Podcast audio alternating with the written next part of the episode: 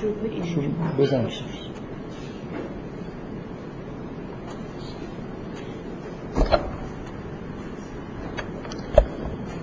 خب من چند تا موضوع رو تو جلسات قبل مطرح کردم و با سوال جوابایی که بیرون کلاس و یه مقدارم داخل خود کلاس تا حالا شده میل دارم که در مورد سه تا موضوعی که خورده قدیمی تر هستن یه توضیحاتی بدم و برای اینکه سوء تفاهم برطرف بشه بعد بحث خودمون رو ادامه یکیش مسئله تحریف قرآنه که من می‌خوام یه بار فشرده و با سراحت موضعی رو که داشتم رو بگم. فکر می‌کنم که شاید یه خورده برداشتایی که از حرفایی که من زدم شده لاقل بعضی ها برداشتایی که کردن خیلی با اون چیزی که من گفتم تطبیق نمی‌کنه. ببینید نقطه اصلی که من شاید در مورد مسئله تعریف قرآن گفتم که یه مقدار با این تصور عمومی و اعتقادات عمومی که گاهی آدم میشنوه که رسما اعلام میشن تفاوت داشت این بود که من سعی کردم بگم که استدلال های عقلی که معمولا میارن در جهت اینکه ثابت بکنن که قرآن نمی‌تونه تحریف شده باشه اینا استدلال های درستی نیست. ممکنه استدلالایی که من بررسی کردم کسی بگه که استدلال بهتر از این یا مثلا به اصطلاح جور بیانهای بهتری از این استدلال وجود داره ممکنه وجود داشته باشه. به حال من سعی کردم بگم که استدلال قانع کننده ای از نظر من وجود نداره. من تا حالا نشیدم که واقعا یه جوری قانع بکنه آدمو که نمی‌تونه قرآن تحریف شده باشه. ولی مطلقا نظر شخصی من نیست که قرآن تحریف شده. نظر شخصی من که فکر می‌کنم تو همون جلساتم با سراحت بیان کردم سعی کردم دلایلم توضیح بدم اینه که میزان در واقع اختلالایی که به وجود اومده توی انتقال قرآن به ما در حد همون هفت قرائتیه که یه جلسه هم وقت گذاشتم در موردش توضیح دادم مثلا. همه اختلاف قرائت های موجود توی سوره کهف اگه اشتباه نکنم بررسی کردیم که فضای اختلاف قرائت ها رو یه مقدار همتون شنیدید. به خود ملموس بفهمید که در چه حده و که در واقع اون کاری که کردم برای این بود که متوجه این باشید که اختلاف ها در واقع اختلاف جزئی تقریبا هیچ اختلاف هیچ جا اختلاف مهمی شما تو این اختلاف قرائت ها نمی‌بینید. هرچند بعضیاشون یه تغییراتی در معنی به وجود میاره. من عقیده عقیدم اینه که میزان اختلالی که توی انتقال قرآن به ما صورت گرفته که حالا می‌خواید اسمش رو تحریف بذارید یا حالا هر چیز دیگه ای در حد همین اختلاف قرائت هاست. فقط نکته اینه که من هیچ استدلال عقلی برای محفوظ موندن قرآن رو نمیپذیرم. میگم که ما برای اینکه تصورمون این باشه. من برای اینکه تصورم این هست که میزان اختلال همین در حد اختلاف قرائت هاست دلایل تاریخی و متنی دارن نه دلایل عقلی. و تأکیدم روی اینه که مسلمونا بهتره که دنبال همین جور در واقع دلایل این شکلی برن. یعنی من سعی کردم استدلال هایی بیارم که روشن بکنه که قرآن در زمان عثمان با دقت خیلی زیاد جمع آوری شد. و اگر این سندهای تاریخی پذیرفتنی باشن یا دلایل متنی که من برای حتی دلایل از متن قرآن سعی کردم بگم که میشه آورد که یه همچین چیزی رو تثبیت می‌کنه که دقت جمعآوری زیاد بوده. لازم نیست که فقط به سری احادیث تاریخی رجوع بکنیم. اگه شما بپذیرید که قرآن در سالهای کوتاهی بعد از پیامبر جمع شده و با دقت زیاد هم جمع شده و نسخه ای که ما الان دستمون هست با تقریب خیلی خوبی همون نسخه ای که اون موقع در واقع جمع شده اختلاف قرائت ها مربوط به نوع رسم الخط کوفی میشن معمولا که اون رسم الخط اولیه قرآن نقطه نداشته اعراب نداشته. بنابراین یه سری اختلاف در قرائت به وجود اومده که اینجا رو من باید با کسره بخونم یا با فتحه بخونم و الاخر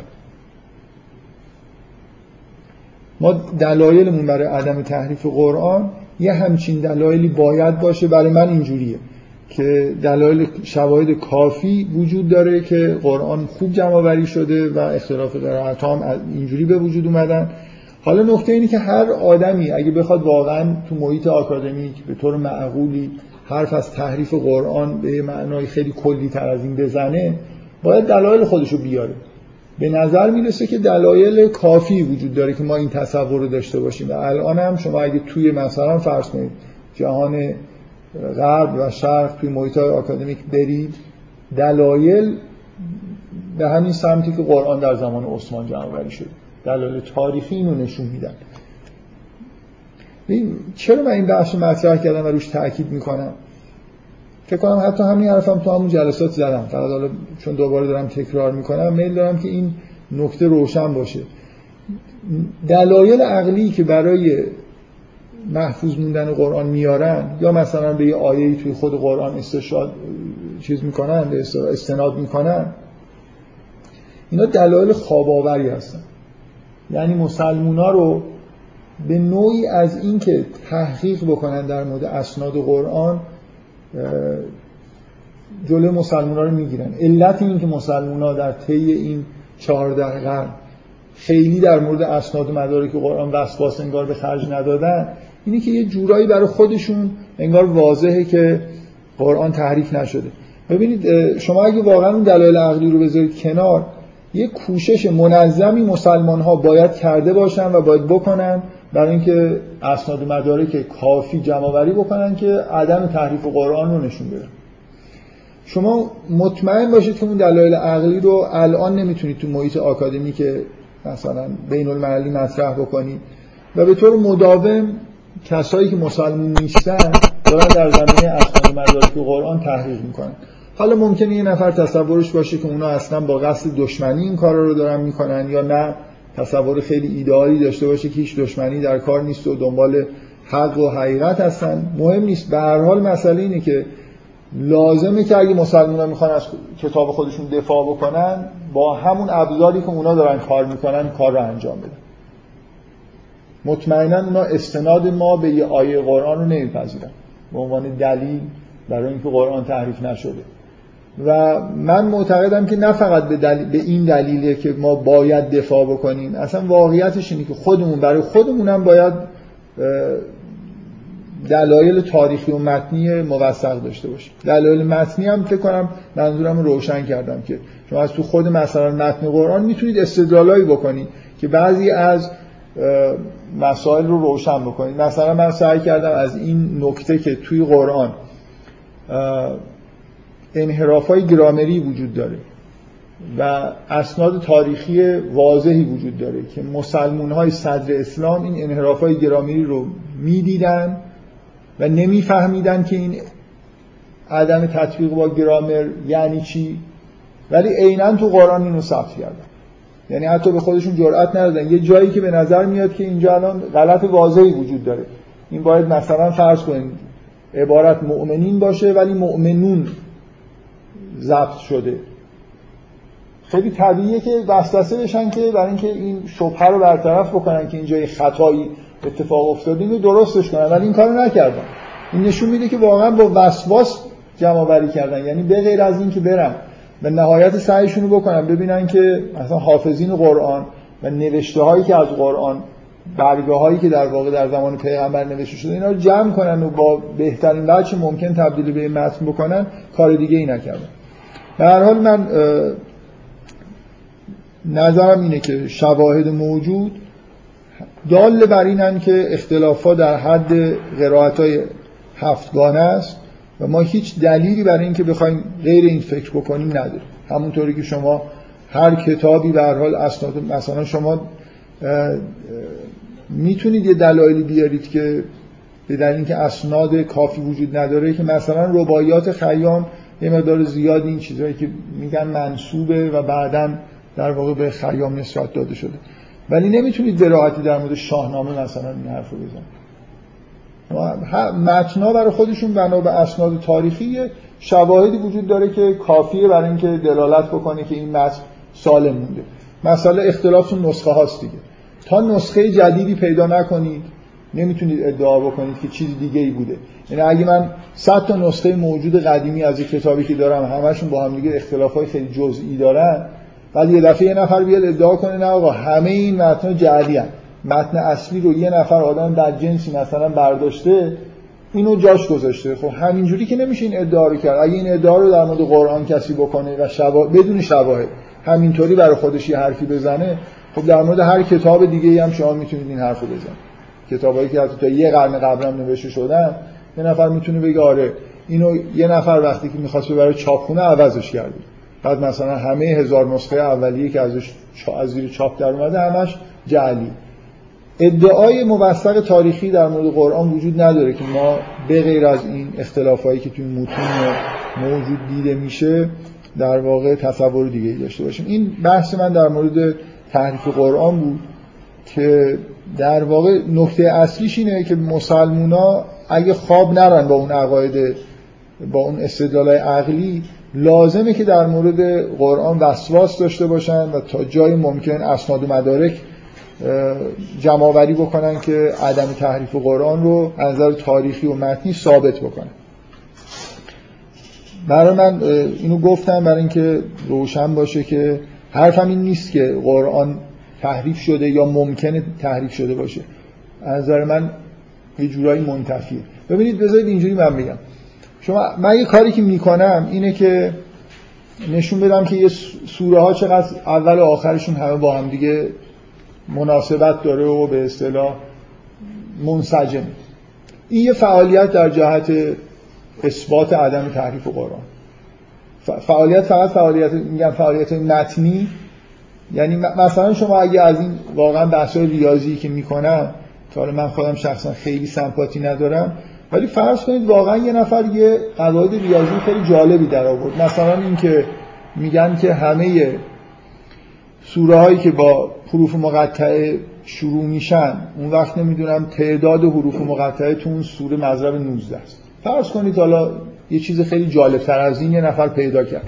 در مورد اینکه اگه حروف یه سوره رو بشمارید قاعده خیلی جالبی برقرار خب این یه فعالیت در جهت اثبات عدم تحریف و قرآنی که ممکنه بعضی از اختلاف قرائت ها رو هم بشه اینجوری منتفی کرد. متوجه از این کار کردن متنی یعنی کار کردن حالا سمنتیک یا کار کردن روی حروف حالا هر چی که می‌خواد باشه. شما اگه نشون بدید که یه سوره خیلی منسجمه اون وقت حرف زدن از اینکه اینجا یه چیزهایی کم و زیاد شده سختتر میشه. چون یکی از دلایلی که بعضیا نسبت به قرآن این حس اینو دارن این غربی که قرآن خیلی متن موثقی نیست یه استدلالی که البته استدلال حساب نمیشه ولی شاید یه احساسی که درشون هست اینی که خب مثلا قرآنی می‌خونن به نظرشون میاد خیلی جست و گریخته, گریخته است. بنابراین احساس می‌کنن که انگار یه چیزایی توش بوده برداشته شده یا یه چیزایی جابجا شده که اینجوری شده. متوجه هستید؟ شما اگه نشون بدید که این حالت به اصطلاح این سبک قرآن که به نظر جست و گریخته میاد اینجوری نیست و یه جور انسجام جالبی توی متن قرآن هست خب اینجور شبه ها برطرف میشه. به حال کار کردن روی متن هم در جهت اثبات تحریف هم در جهت اثبات عدم تحریف ممکن جدای از مطالعات تاریخی برای هر متن مثلا شما بعضی از مطالعات زبان شناسی که در مورد بعضی از متون مثل مثلا متن تورات ثابت می‌کنه که این متن متنی نیست که مثلا در زمان حضرت موسی تهیه شده باشه خب اینا مطالعات متنی هم تاریخی نیستن. لزوما زبانشناس نباید بره سند مدرک بیاره که این قطعه مثلا فرض کنید بعدا اضافه شده. توی خود متن مشخصه. وقتی وقتی ما تکلیف خودمون رو با گرامر و واژه ها از نظر تاریخی مثلا تو زبان عبری بدونیم و برامون واضح باشه که این نوع مثلا گرامر در 2500 سال پیش وجود نداشته بلکه توی هزار سال بعدش این تیپ جمله ها تو زبان عبری به وجود اومده. اگه زبان شناس اینو بتونه ثابت بکنه اون وقت می‌تونه عدم هماهنگی درونی یه متن نشون بده. بنابراین در هر حال شما وقتی که من یکی از چیزهایی که تو اون جلسات گفتم اینه. واقعا دلیل عمده ای که آدم این حس بهش دست میده که قرآن یه متن تحریف نشده است. اینی که به شدت سبک خاصی داره. شما توی مطلقا توی هیچ متن عربی همزمان قرآن این سبک رو نمی‌بینید. حتی توی عبارتهایی که از پیغمبر و ائمه نقل میشن. یه نوع شیوه بیان خاصه که مثلا کسایی که سعی کردن یه سوره هایی یا عبارت شبیه قرآن بسازن و یکی دوتاشو خوندم اصلا خندهدار حتی برای آدم غیر زبانشناسی که به اندازه کافی قرآن خونده باشه این عدم تطبیقش با سبک قرآن واضحه. یکی از اصلی ترین دلایل به نظر من که میشه از نظر زبانشناسی روش خیلی کار کرد عدم تحریف قرآن حداقل عدم اضافه شدن چیزی به قرآن اینه که این چیزی که ما به عنوان متنی که به عنوان قرآن داریم دست خودمون به شدت متن منسجمی از نظر زبان شناسی سبک ویژه‌ای داره در سراسر قرآن این سبک دیده میشه.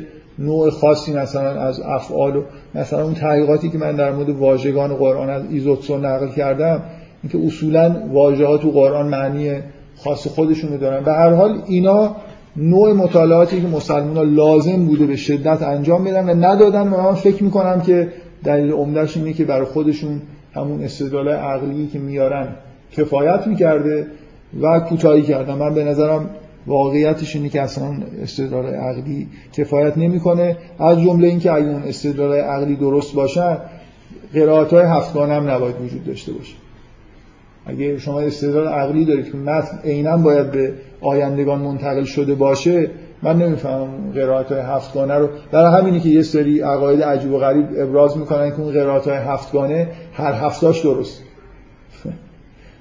مثلا واقعا هیچ معنی داره یه نفر به که این قرائت هر هفتاش درسته. خیلی واضحه که اون قرائت ها چجوری به وجود اومده. به دلیل مشکلات نوشتاری زبان عربی بوده جاهایی که با هم دیگه فرق دارن آخه چجوری همش درسته؟ بعضی جاها ممکنه متناقض باشه به تو اختلاف قرائت. حالا واقعا چیز اختلاف قرائت مهم نداریم ولی همش درسته یه جوری حرف خنده داره. حداقل از درک و فهم من بالاتره. حالا شاید خیلی چیز سطح بالایی ما نمی‌فهمیم.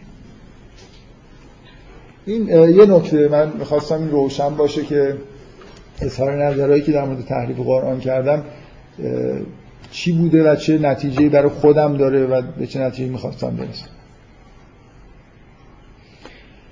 یه بحث در مورد المیزان. که من یه نقل قولی ازش کرده بودم که بعدا عین متن و دو جلسه بعد از اینکه گفتن که اون شکلی نبود و جوری دیگه است توی کلاس خوندم. ظاهرا این شبهه پیش اومده که حرفی که من چیزی که من نقل می‌کردم از المیزان و نتیجه که می‌خواستم بگیرم و نمیشه گرفت.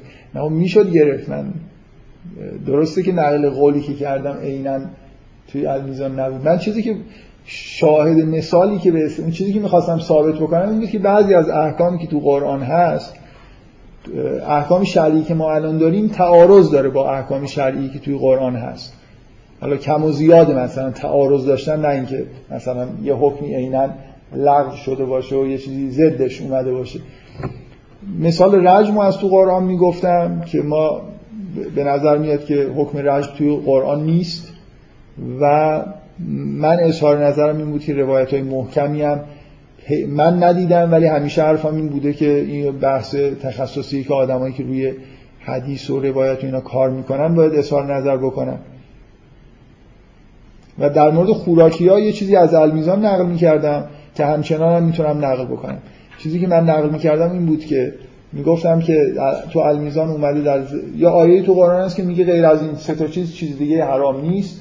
تو المیزان اومده که اینا روایات محکم مثلا روایات خاصی هم در موردش وجود نداره و اینا احکام توراته ولی واقعیت چیزی که تو المیزان نوشته اینه که روایت هایی وجود داره در مورد چیزهای غیر از اون چیزهایی که تو قرآن اومده. ولی متن روایت من خوندم.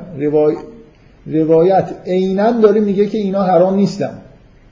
بلکه ما از خوردنشون پرهیز می‌کنیم. مثل یه چیزی که در سنت مثلا جامعه بوده و ائمه این سنت رو دارن رعایت می‌کنن. مطلقا. یعنی اون چیزی که من می‌خوام بگم اتفاقا اون روا... ببینید اینکه یه چیزی یه حکمی در قرآن باشه.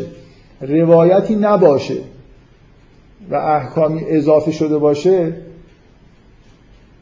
این محکم تره برای اینکه اون حرفی که من می‌خواستم بزنم ثابت بشه. یا اینکه یه حکمی تو قرآن هست و هیچ روایتی هم وجود نداره بلکه روایت هم تایید می‌کنن که حرام ها فقط اون روایتی که تو المیزان نقل شده محتواش اینه.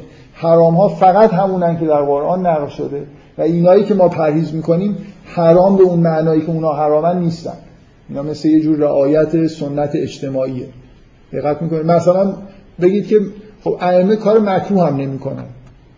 ممکنه بگید اون خوردنی ها از نظر شرعی جزء مکروهات حساب بشه. ائمه این کارو نمی‌کرد یه چیزهایی رو نمیخوردن. نمی‌دونم منظورم می‌فهمید به هر حال اون روایت یعنی هر چی که اونجا تو المیزان نقل میشه مطلقا معنیش همینه که هیچ چیزی در روایات تحریم نشده به غیر از اون چیزهایی که توی قرآن هست. این سراحت داشت اون روایتی که من خوندم. من همین رو می‌خوام استفاده بکنم از اینکه یه چیز چیزی به غیر از اون ستا حرام نیست ولی الان تو عرف مسلمونا اینجوری نگاه نمی‌کنن لیست چیزهای حرام و حلال خیلی فرق داره با اینکه فقط این ستا حرام باشه. این نکته مهمیه به در اون روایت به سراحت داشت همون چیزی رو که من می‌خواستم بگم و می‌گفت. اینکه حرام ها فقط همونایی که در قرآن بنابراین نه تنها روایت دیگه ای نداریم بلکه روایت هایی داریم که همین حرف رو دارن میزن فقط یه نکته ای که من اشتباه می‌کردم و از در خودم نکته مهمی نیست اینه که من فکر می‌کردم که علامه طباطبایی از مجموع این نقلا نتیجه می‌گیره که پس این چیزهایی که توی شر به عنوان ما نمی‌خوریم اینا اصلا بیپایه است در حالی که علامه طباطبایی مطلقا این نتیجه رو نمی‌خواد بگیره. می‌خواد بگه همین که ائمه گفتن ما اینا رو نمی‌خوریم کافیه که ما هم نخوریم. متوجه هستید؟ مثل اینکه حالا چه می‌دونم احتیاط بگید احتیاط واجب اینه که مثلا نخورید. نگید که حرامه ولی فعلا مثلا ما نمی‌خوریم. خب بریم سراغ حالا یه بحث جدیدتر که جلسه قبل مطرح کردم که خیلی به اصطلاح در بیرون جلسه هم تو جلسه هم بعدم بیرون جلسه ادامه پیدا کرد. اینم خود روشن بکنیم من مجددا روی این نکته تاکید کردم که واقع تخریب معبد تو سال 70 میلادی توجیهش برای یهودی ها سخته با توجه به فرهنگ یهودی و متن تورات یه همچین واقعی رو باید توضیح خوبی براش داشته باشن که چه گناه بزرگی مرتکب شدن مرتکب شرک شدن چیکار کردن که یه دفعه همچین واقع مهمی که مهمترین واقع تاریخ یهوده از ابتدا تا الان براشون اتفاق افتاده. یه واقع مهم توشون حمله بابلی ها و تبعید بابلیه. این دومین واقعه بعد از اونه که شدت و اهمیتش مهمتر از اونه. باعث آوار... تخریب کامل معبد و آوارگی دو هزار ساله یهودی ها در سراسر جهان شد. یعنی اصلا قوم یهود به عنوان یه قومی که با هم دیگه داشتن زندگی می‌کردن کلا از هم پاشید. توی تبعید بابلی یه تعداد زیادی از یهودی ها برگشتن ولی باز یه تعدادی در اطراف و اکناف دنیا موندن از جمله تو همون منطقه بابل برنگشتن. یعنی یه خورده این پراکندگی در دور اول ایجاد شد ولی در دور دوم کاملا دیگه قوم یهود در سراسر دنیا پراکنده شدن و همه جا به عنوان اقلیت‌هایی توی کشورهای مختلف زندگی می‌کرد من حرفم این بود که این واقع تاریخی رو باید توجیه کنم. یه نکته این که لازم نیست که من معتقد باشم یا شما معتقد باشید. هر کسی که این استدلال بر علیه یهودی ها می‌کنه اعتقاد داشته باشه که وقایع تاریخی رو باید توجیه دینی کرد. این می‌تونه این استدلال بر علیه یهودیا می‌تونه از نوع جدل باشه. ممکنه من اصلا آدم ملحدی باشم و هیچ چیزی رو اصلا خدا رو قبول نداشته باشم ولی این استدلال در مقابل یهودیا بذارم باید جواب بدم. اونا در بنا به عقایدشون مطابق تورات باید جواب بدن که این واقعه در اثر چه گناهی گناه بزرگی به وجود اومده. متوجه هستید منظورم چیه؟ من من شخصا مدافع اینم که تاریخ توجیه دینی و الهی داره. بنابراین سوالم از یهودی های سوالیه که خودم هم باید در مورد وقایع مشابه این سوال رو بتونم جواب بدم. ولی می‌تونه اینجوری نباشه. یعنی فعلا من می‌خوام اینو تثبیت بکنم که این سوال لزوما مثلا یهودیان نمی‌تونن به من جواب بدن که خب ما جوابی نداریم. شما مسلمون ها مثلا چرا فلان طور هستید؟ اصلا یه آدمی می‌تونه این سوالو کرده باشه که اعتقادی به خدا حتی نداره. یهودیا باید برای این مسئله توجیه داشته باشن مگر اینکه کل منطق تورات رو ببرن زیر سوال. تورات یه روایتی از تاریخ با دیدگاه دینی. با این دیدگاه که هر وقت که اینا کار خوب می‌کنن اتفاقای خوب درشون میفته هر وقت کار بد می‌کنن اتفاقای بد براشون میفته بنابراین توی منطق تورات این مسئله باید توجیه داشته باشه. مخصوصا این که به نظر من یکی از اون مشکلاتی که شاید روایت تورات از تاریخ داره اینی که بیش از اندازه این مسئله وقتی آدم کار خوب می‌کنه اتفاق خوب میفته و کار بد می‌کنه اتفاق بد میفته رو سیاسی و به اصطلاح مربوط به قدرت سیاسی و نظامی می‌دونه. می‌دونه منظورم چیه؟ یعنی همیشه اینجوریه که وقتی می‌خوام بگن که ما موحد شدیم و اتفاق خوب افتاد تو تورات این شکلی که مثلا پادشاهی پیدا شد و اینا خیلی قدرت گرفتن. یعنی وضع دنیاشون خیلی خوب شد. من خیلی موافق این نیستم که لزوما اتفاق خوبی که برای یه قوم میفته تو چیزش این باشه که در ظاهر که نگاه می‌کنید مثلا خیلی قدرت نظامی و سیاسی خوب داشته باشن. ولی به هر حال وقتی شما تورات رو می‌خونید این بدیهیه که این سوال خیلی مهم تو تاریخ یهودیت باید جواب داده بشه و جوابی که نقل کردن که خودشون به این سوال میدن که نمی‌دونم در درون مردم یه جور تنفر بیدلیلی به وجود اومده بود که نتیجهش این واقع شد این مثل شوخیه دیگه یعنی واقعا. با خود نوع توجیهاتی که توی تورات هستم اصلا سازگار نیست. شما کجای تورات به عنوان گناهان کبیره مثلا در لیست چیزشون نمی‌دونم نفرت بیدلیلی همچین عبارت های خود عجیب و غریبی دارید؟ بگذاریم. به هر حال اون سوال سوال موجهی از نوع جدل حتی اگه شما قبول نداشته باشید. ولی اون اتفاق جالبی که جلسه قبل افتاد و من نهایت استفاده رو سعی می‌کنم ازش بکنم اینه که وقتی که این توضیحات من داشتم می‌دادم و اینکه توجیه های اونا سازگار نیست و اینا همه شما خودتون خودتون من شما رو می‌دیدم که همه لبخندی رضایتی به لب داشتید و داشتید خیلی راحت گوش می‌کردید و به نظرتون منطقی میومد به محض اینکه بعد از این جوال دوز نوبت به سوزنی به خودمون رسید 80 تا سوال براتون ایجاد شد. من گفتم مسلمان هم باید به این فکر بکنن که این اوج و حزیز تاریخی خودشون چجوری به وجود اومد. یعنی اگه مسلمان ها می‌بینن که در تاریخشون در ابتدا یه دفعه یه گام های بزرگی به سمت بزرگترین تمدن و پیشرفته ترین تمدن دنیا برداشتن و بعد بعد از یه چند قرنی به شدت زمین خوردن و دیگه هم نتونستن بلند بشن این توجیه دینی داره. یعنی مسلمان ها خیلی آدم های خوبی هن. خیلی موحدن همه چیزو دارن رعایت می‌کنن و خداوند مثلا داره اینا رو آزمایش می‌کنه. از, از این توجیه ها واقعیتش اینه که مسلمان ها باید بپذیرن که منحرف شدن. در واقع دین خدا رو اونطوری که باید رعایت نکردن و زمین خوردن. حالا هم به فکر این باشن که اگه می‌خوان بلندشن با عملیات انتحاری و نمی‌دونم مثلا ساخت و پاخت با بعضی از قدرت های اینور و اونور نمی‌تونن بلندشن باید خودشونو درست کنن. یعنی هیچ راهی برای نظر دینی همونجوری که یهودی ها اگه می‌خواستن برگردن سر خون زندگی خودشون بعد از تبعید بابلی توبه کردن و شروع کردن تورات رو نوشتن و در واقع تحول دینی درشون به وجود اومد مسلمان ها اگه می‌خوان دوباره سرفراز بشن باید در درون خودشون یه تحولات دینی جدیدی به وجود بیارن. ببینن کجا اشتباه کردن کجا راه کج رفتن چه چیزهایی هست که رعایت نمی‌کنن. حالا به طور کلی من نمی‌خوام خیلی وارد جزئیات بشم. نگاه دینی به تاریخ اینجوریه دیگه. اگه شما در قرآن هم این نگاه دینی رو می‌بینید. یعنی من معتقدم که همونطوری که توراتی همچین نگاهی به تاریخ یهود توش وجود داره در قرآن هم هست. شما در صدر اسلام توجیه هایی که می‌بینید در مورد وقایعی که داره اتفاق میفته همه همینطوریه. یعنی شما در مؤمن بودید مؤمنانه جنگیدید پیروز شدید. سستی کردید بی ایمانی در شما بود شکست خورد همینجوریه دیگه مثلا. چرا روایت های جنگ نمی‌دونم بدر و احد و اینا تو قرآن هست؟ تو مسلمان ها پر از آدم منافق شده و اون ماجراهای صبح روزی که دارن میرن احد فقط ماجرای احد این نیست که یه عده اونجا خیانت کردن.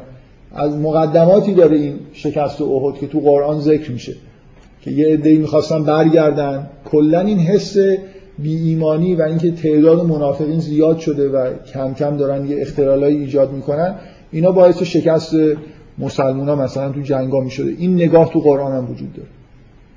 اینکه خداوند همراه گروه مؤمنان میجنگه. حتی اگه تعدادشون کمتر باشه می‌تونن پیروز بشن. شما مثلا همون روایت پیروزی داوود بر تالوت در مقابل جالوت که داوود جالوت رو می‌کشه عینا تو قرآن هست. پیروزی یه عده قلیل در مقابل یه لشکری که به نظر خیلی مجهز و بزرگ میاد به دلیل ایمان. ما هم به تاریخ بنابراین اینجوری نگاه می‌کنیم. این شکلی نیست که نگاه ما خیلی با نگاهی که توی تورات هست متفاوت باشه. حالا نهایتش اینکه تورات یه خورده گرایشش به مفهوم خوب و بد مادی تره و تو قرآن یه خورده معنوی تره نسبت به اون چیزی که توی تورات و اندیشه یهودی هست. ولی به هر حال من فکر می‌کنم هیچ کس بتونه از به قرار رفتن تمدن اسلامی یه جوری اینو چیزش کنه. بگه اصلا اتفاق نیفتاده ببین فقط مسئله از دست دادن قدرت نظامی توی یا مثلا سیاسی اجتماعی توی, توی دنیا نیست. اینکه تفوق نظامی خودشون مسلمان از دست دادن. اینه که اصلا این تمدن دچار فروپاشی شده. یعنی ممکنه شما بگید یه تمدنی وجود داره که اینا قدرت سیاسیشون کم شده ولی به شدت از فرهنگی همچنان زایش دارن. علم دارن تولید می‌کنن ادبیات دارن تولید می‌کنن و الی آخر. شما واقعا فرهنگ اسلامی رو که نگاه می‌کنید به شدت توی حالت قهقرا قرار گرفته از هر نظر. یعنی حتی از نظر فرهنگی هم دیگه این شکلی نیست که مسلمان ها پیش رو باشن. دوچار حالت رکود در همه زمینه ها شدن.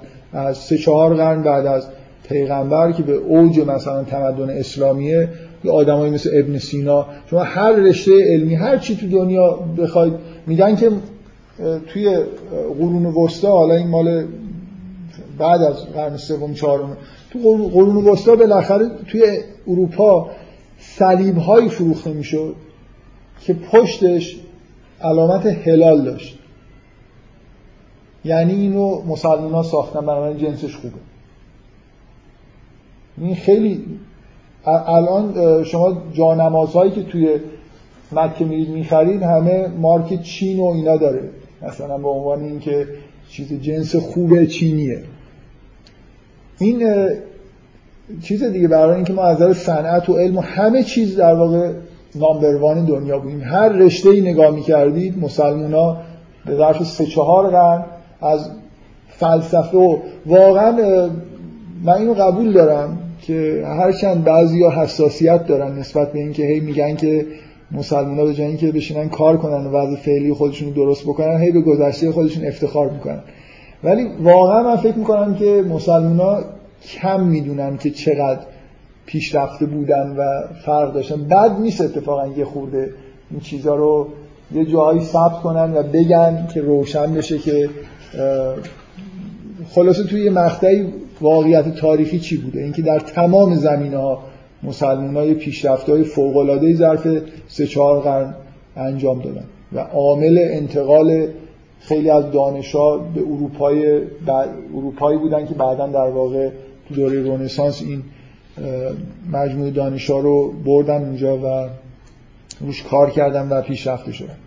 حالا بذارید من, من احساس شخصی خودم رو بگم. هرچند قضاوت کردن در مورد وقایع تاریخی واقعا مثلا با یه دید دینی و الهی اصلا کار ساده ای نیست. یعنی شما یه حرفی که دارید می‌زنید به شدت ممکنه مسئله داشته باشه نمی‌دونم. ما, ما نه تاریخ رو خیلی دقیق می‌فهمیم و کلا کار خطرناکی که آدم بیاد قاطعانه بگه که آقا مثلا حمله مغول نتیجه فلان کاریه که مسلمان ها کردن و الاخر اینجور گزاره های اینجوری گفتن ممکنه گزاره های خطرناک و اصولا غلطی باشن. ولی بذارید من یه نکته ای که حالا به یه حرفایی که توی جلسات دیگه ای زدم برمیگرده و مربوط میشه رو بگم که من, من واقعا تاریخ مسلمان ها رو همینجوری نگاه می‌کنم که مسلمان ها در واقع پیشرفت اولیهشون مثل همون اتفاقیه که در دنیا بعد از مسیح افتاد. یعنی حتی اون تو قرنهای اولم نتیجه شایستگی مسلمون ها و خیلی دیندار بودنشون نبود. شما ببینید مسیح که ظهور کرد تا سه چهار قرن بعدش فضای دنیا انگار تحت تاثیر اون واقعه معنوی که اتفاق افتاده بود داشت تغییر می‌کرد. ولو اینکه مسیحی ها از همون قرن اول عقاید شرک آلود داشتن. ولی اون موج معنوی که در دنیا در اثر ظهور مسیح به وجود اومده بود بالاخره کار خودش رو توی منطقه بزرگی از دنیا کرد و نهایتا به سراسر دنیا بعد از تا الان که ما هستیم رسید.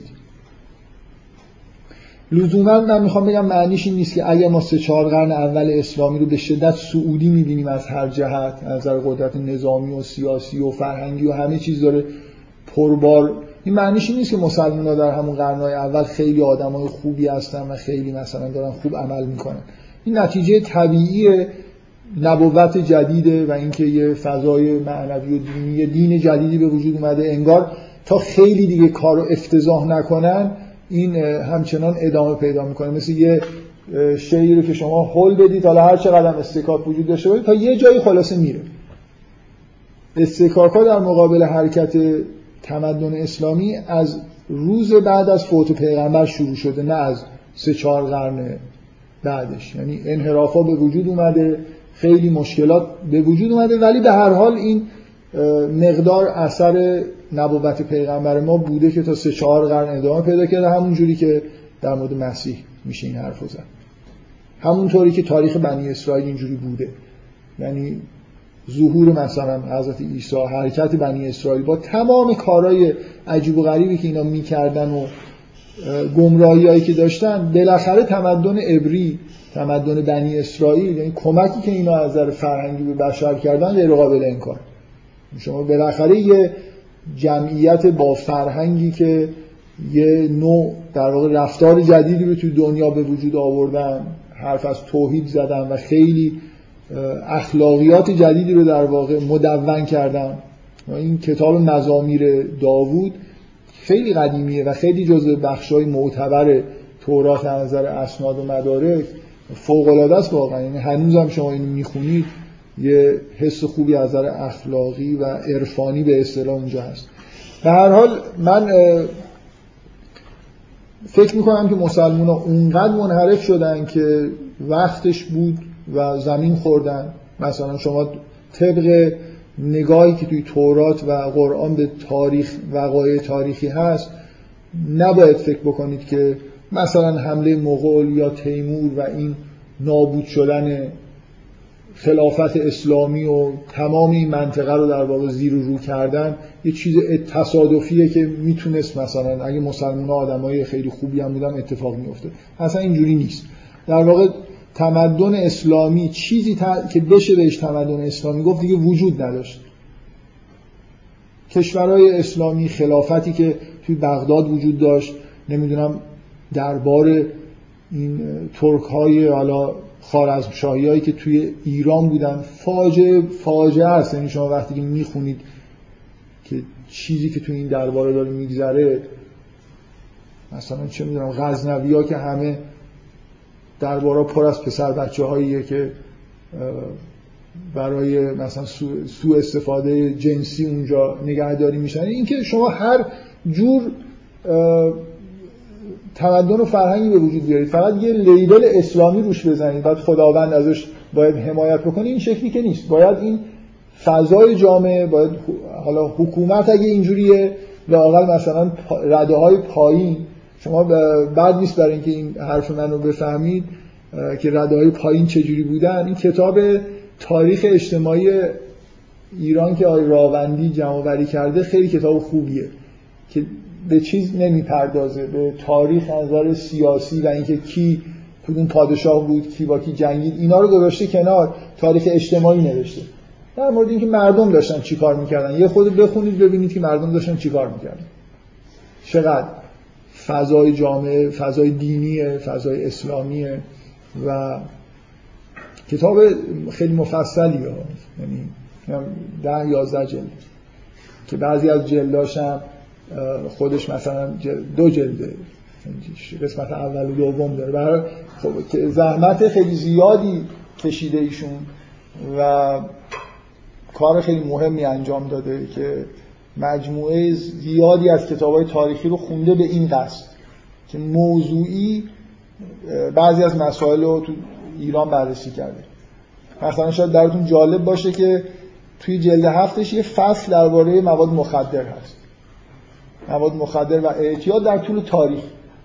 این ربطی به سیاست اینا نداره. اینکه مردم مثلا مواد مخدر مصرف می‌کردن نمی‌کردن چیکار می‌کردن. یا همون جلد هفتش از اینجور چیزای این شکلی توش داره. مثلا یه فصل داره درباره مسائل جنسی.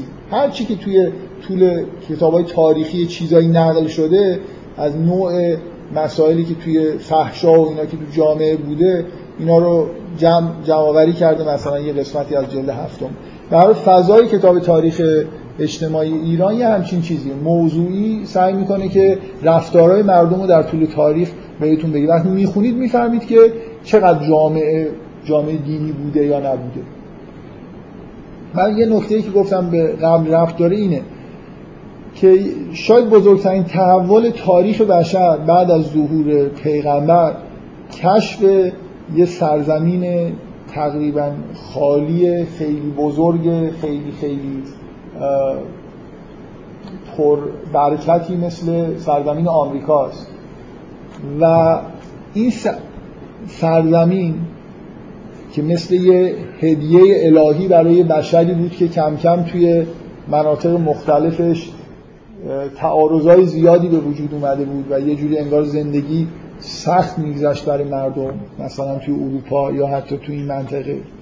دنیای پر از حالا بیماری و تعصبات و اختلافات و اینا من سعی کردم تو جلساتی که مربوط به آمریکا بود توضیح بدم که به معنای واقعی کلمه کشف آمریکا یه اثر مثبت خیلی مهمی روی تاریخ بشر گذاشت.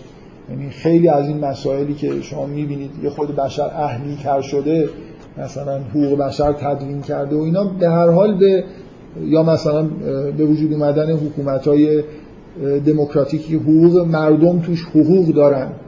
قبلا که اینجوری نبود مردم اصولا حقوق نداشتن. همه حق حق هیئت حاکمه بود. مردم فقط وظیفه داشتن در قبال هیئت حاکمه. همه جای دنیا. به هر حال این شیوه در واقع جدیدی که توی دنیا از چندین قرن قبل به وجود اومد و به همه جا داره سرایت می‌کنه که یه جور در واقع تمدن با شعارا و عقاید انسانی تره اینا به شدت تحت تاثیر مسئله کشف آمریکا و اتفاقایی که افتاده از نظر تاریخی بوده. من نکته ای که می‌خوام بگم اینه که شما, شما این واقعه رو من تو اون جلسات هم اشاره کردم. حالا یه خورده اونجا کمتر جلسات جلسات دینی حساب می‌شد این جلسات بیشتر میشه. موضع دینی گرفت. شما اگه جای پروتستان ها باشید چجوری به این ماجرا نگاه می‌کنید؟ که کشف آمریکا همزمان با ظهور اصلاحات دینی توی اروپا است یعنی یه عده آدم بر علیه فساد دینی کلیسا و تحریفات شدیدی که توی مسیحیت به وجود اومده بود قیام کردن از جون خودشون گذشتن کشته دادن مقاومت کردن و همزمان می‌بینید که اونجا یه فضای خالی تو کره زمین ایجاد شد که اینا تونستن مهاجرت بکنن اونجا و یه دولت و حکومت پروتستان برای خودشون بسازن و خیلی خوشبخت بشن شما اگه جای پروتستان ها باشید اینجوری به این مسئله تاریخی نگاه نمی‌کنید که انگار این یه هدیه الهیه که متعلق به ماست. خب آمریکایی‌ها خیلی اینجوری نگاه می‌کنن پروتستان ها خیلی اینجوری نگاه می‌کنن. آمریکا می‌تونست نصیب مسلمان بشه. ببینید این یه چیز واضحیه که توی تاریخ بشر هر کی آمریکا رو می‌گرفت می‌تونست بگه که من چند قرن می‌تونم تو دنیا حکومت کنم. اینقدر که این منبع ثروت و قدرته. مسلمونا تقریبا تنها کسایی هستن که اصلا حتی اغ...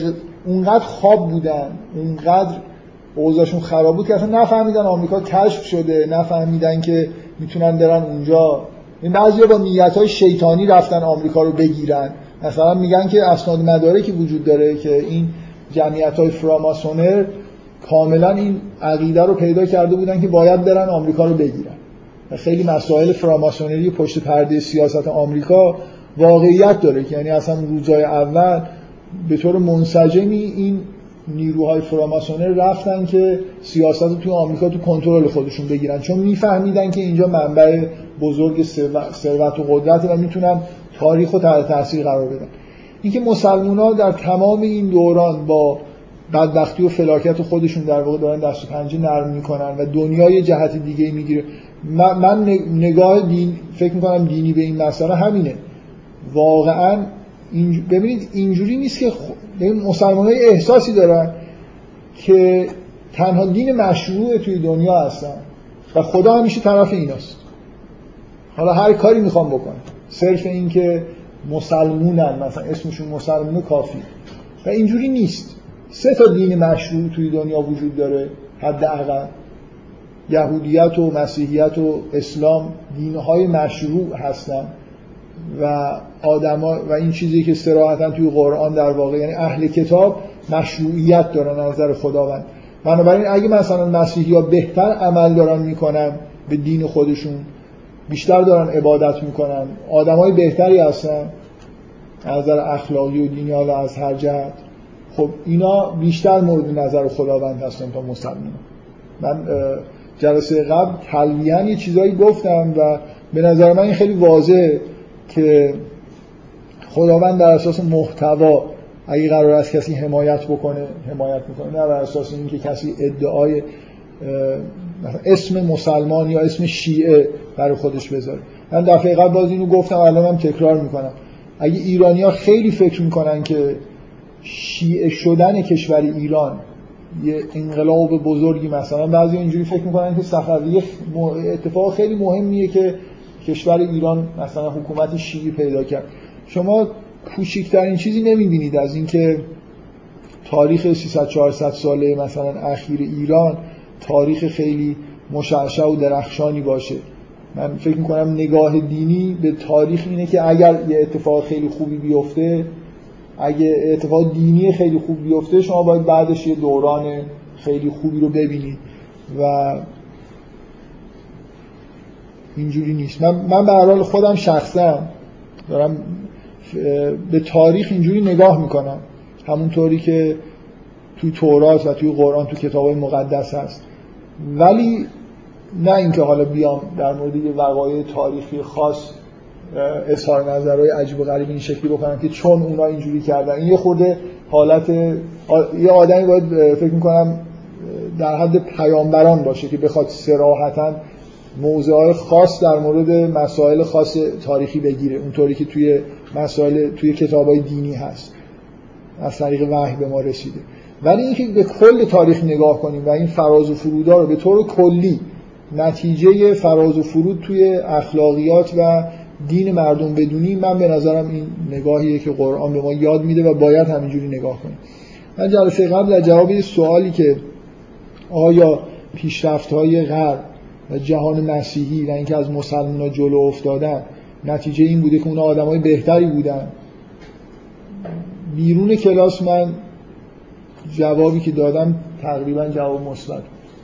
و به نظر من واقعیت اینه که مسلمان ها در یه دورانی از حیات خودشون به شدت از مسیحی ها از نظر اخلاقی دینی عقب افتادن. و در واقع فقط اسم مسلمانی براشون موند و نتیجهش هم اینه که مسیحیت در واقع دین قدرتمندتریه و دینیه که حتی می‌خوام بگم تعداد پیروانش که نگاه می‌کنید مناطق زیادی از دنیا که مشرک بودن و موحد شدن مسیحی ها اینا رو در قرنهای اخیر بالاخره با فرستادن میسیونرها فعالیت مذهبی بیشتری کردن و تو دنیا تاثیر دینی بهتری هم حتی نسبت به مسلمان ها گذاشتن مسلمان دوره کوتاهی بعد از پیامبره که مؤثرن و توی تحولات مثبت دنیا خیلی نقش بازی می‌کنه. من یه صحنه ای رو از یه جنگ صلیبی به همین یکی از دوستان که سوال کرده بود گفتم بعد نیست برای خاتمه این حرفی که دارم می‌زنم این صحنه رو نقل بکنم. خودم توی کتاب اینو خوندم خیلی من تاثیر گذاشت. توی یه من اصلا یادم نیست اون کتاب من در دسترس من نبود که برم نگاه کنم. یه لحظه در یه جنگ صلیبی که توی فکر می‌کنم منطقه شرق اروپا اتفاق افتاده. تا اونجا که همین تو حافظم هست. مثلا اطراف شمال مدیترانه حالا توی یونان این طرف ها نمی‌دونم. یه صحنه پیش اومده که لشکر اسلام با لشکر مسیحی ها مواجه شدن. مسلمان ها قوی ترن و تصوری که باید داشته باشید از لشکر مسلمان ها یه لشکریه که احتمالا سربازاش شراب می‌خورن دنبال غنیمتن. اگه جایی رو فتح بکنن قتل عام می‌کنن زنا رو به اسارت می‌گیرن و به زور تصاحب می‌کنن. اینا واقعیت های تاریخیه که توی مناطق شرق اروپا کم اتفاق نیفتاد یعنی مسلمان خودشون محق می‌دونستن که زن بچه ها رو مثلا اسیر بگیرن و به کنیزی ببرن چه می‌دونم بفروشن. کارهای وحشیانه ای می‌کردن به اسم اسلام و حکومت اسلام. فکر می‌کنم تا اونجا که من یادمه تو این واقعه خاص مسلمان ها خیلی قوی ترن و مسیحی ها خیلی لشکر کوچیکتری دارن. و چیزی که واقعی که می‌خوام بگم اینه که در جلوی صف مسیحی ها که مقابل این ارتش اسلامی وایستادن یه تعدادی نوجوانهای سفید پوش هستن بدون سلاح. که اومدن که کشته بشن. می‌خوام روحیه مسیحیایی که دارن دفاع می‌کنن اینجوریه از نظر دینی. یعنی به شدت آدمای متدینی هستن. اینجوری اومدن که شهید بشن. و یه موجودات حیولاواری بهشون حمله کردن و اینا دارن از دین خودشون مثلا دفاع می‌کنن. من فکر نمی کنم توی همچین واقعی چون اینا اسمشون مسلمونه و اونا اسمشون مسیحی خداوند این بره مثلا من فکر کنم بعضی از مسلمان فکر می‌کنن که خدا همیشه طرف مسلمان است. الان اگه بین یهودی و مسلمان درگیری اصلا فکر کردن نمی‌خواد. معلومه که یهودی ها که کافرن ما مثلا مسلمونیم بنابراین خدا طرف ماست. حالا ما هر چی می‌خوایم بکنیم. همین اسم من بارها اینو گفتم که این اصطلاح قرآن رو اصطلاح خیلی عبرت انگیزیه که به مسیحی ها گاهی اوقات در قرآن گفته میشه الذین قالو انان نصارا کسانی که میگن ما نصارا هستیم. نمیگه نصارا. که ما من فکر می‌کنم اگه الان یه وحی می‌شد به ما می‌گفتن تو اصطلاحی که در یک کتابی شبیه قرآن مثلا کسانی که می‌گوین ما مسلمان هستیم. یعنی این مثل اینه که بگی اینا نیستن دیگه واقعا فقط میگن که هستن. ما اسم خودمون ما ایرانیا یه قومی هستیم که میگیم شیعه امامای مثلا معصوم هستیم. ولی خب نیستیم. شیعه هستیم یعنی پیرو اونا هستیم. یعنی نه رفتار ما اخلاق ما هیچی نمی‌خوره. فقط اسممون مثلا شیعه علی ابن ابی طالب. واقعا ما کسانی هستیم که میگیم شیعه علی ابن ابی طالب هستیم. به وضوح نیست بنابراین امداد الهی اگه در تاریخ خداوند دخالت می‌کنه بر اساس واقعیت ها بر اساس اون چیزی که واقعا هست نه بر اساس اون چیزی که مردم ادعا می‌کنن یا میگن امدادا می‌رسه. و ما مسلمون ها فکر می‌کنم قرن هاست که خیلی وضع جالبی نداشتیم و نداریم و خیلی هم نباید منتظر امدادهای الهی باشیم. من واقعا تصورم اینه که مشکل مسلمونان با این عملیات انتحاری و یعنی بعضی ها شاید تصورشون اینه که علت اینکه مسلمان ها زلیل شدن اینه که جهاد رو کنار گذاشتن.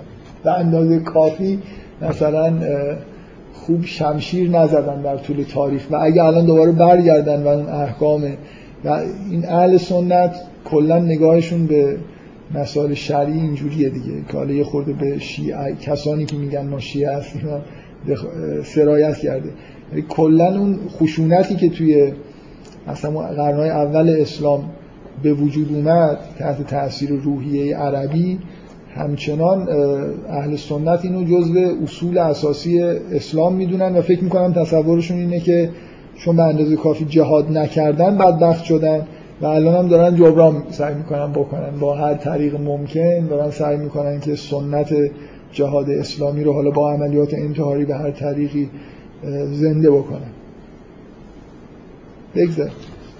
به من فکر می‌کنم بد نیست که گاه گداری آدم بدون اینکه اظهار نظرهای خیلی خاص در مورد وقایع خاص بخواد بکنه ولی تاریخ به هر حال نگاه دینی به تاریخ همینه. در قرآن از طرف پیامبران مثلا یه همچین وعده هایی هست که اگه شما ایمان بیارید خداوند درهای آسمان و برکات رو مثلا برای شما باز می‌کنه. این وعده ای نیست که یه زمانی داده شده باشه و الان وجود نداشته باشه. هر جایی یه قومی به وجود بیان و واقعا یه تحولات دینی درشون به وجود بیاد ایمان داشته باشن در راه ایمان خودشون تلاش بکنن قطعا هدایای الهی بهشون داده میشه.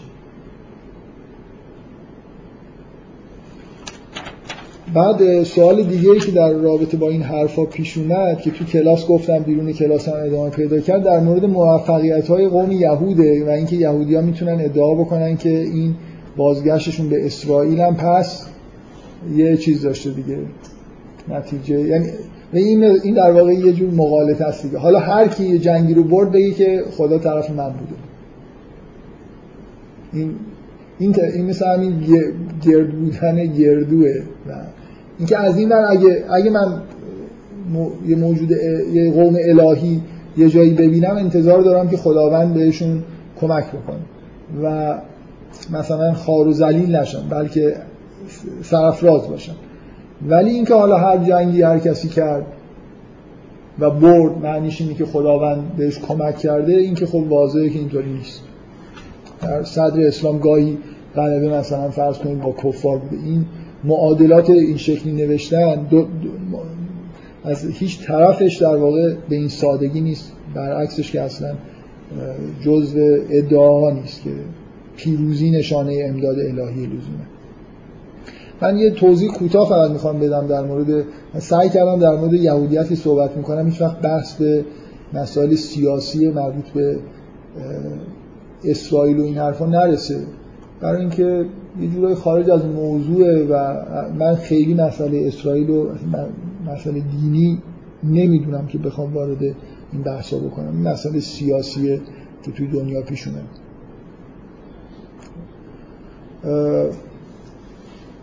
اینکه چه, چه اتفاقی چی شد که اسرائیل تشکیل شد؟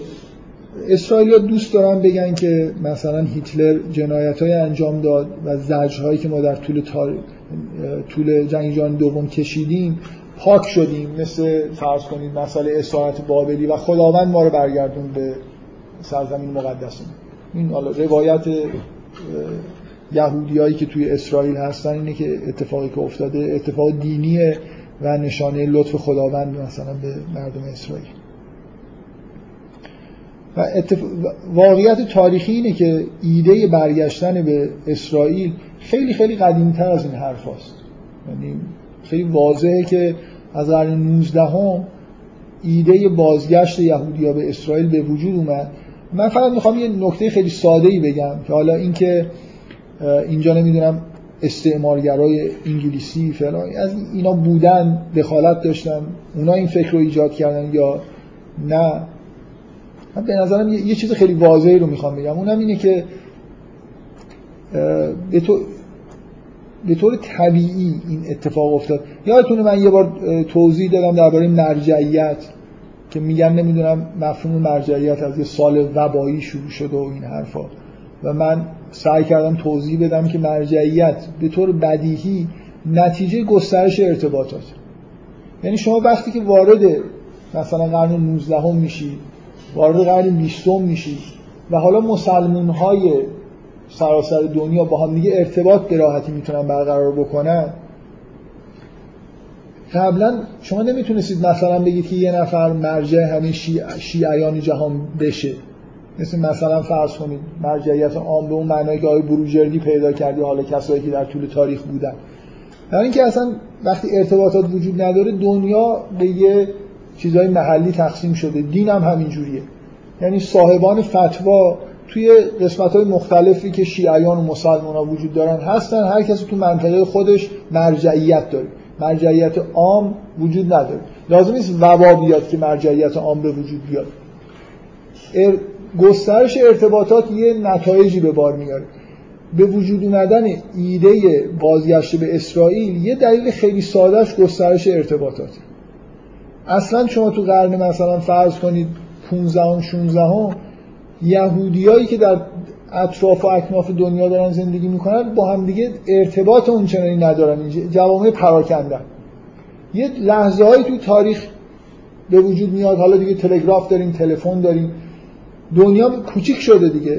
یهودی های سراسر دنیا هم دیگر حالا می‌شناسن با هم دیگه ارتباط دارن. بنابراین می‌تونن حرف از این بزنن که بیاین برگردیم به سرزمین خودمون. نمی‌دونم منظورم می‌فهمید یا نه. یه ببینید یه قوم کوچیکی مثلا فرض کنید یه جامعه یهودی کوچیک جنوب فرانسه که نمی‌تونه تصمیم بگیره برگرده به اسرائیل. ولی از اواخر قرن 19 فعالیت های بین المللی صهیونیستا شروع کردن که برن اطراف دنیا یهودی ها رو شناسایی بکنن با رهبراشون صحبت کنن که بیایم برگردیم بریم اسرائیل.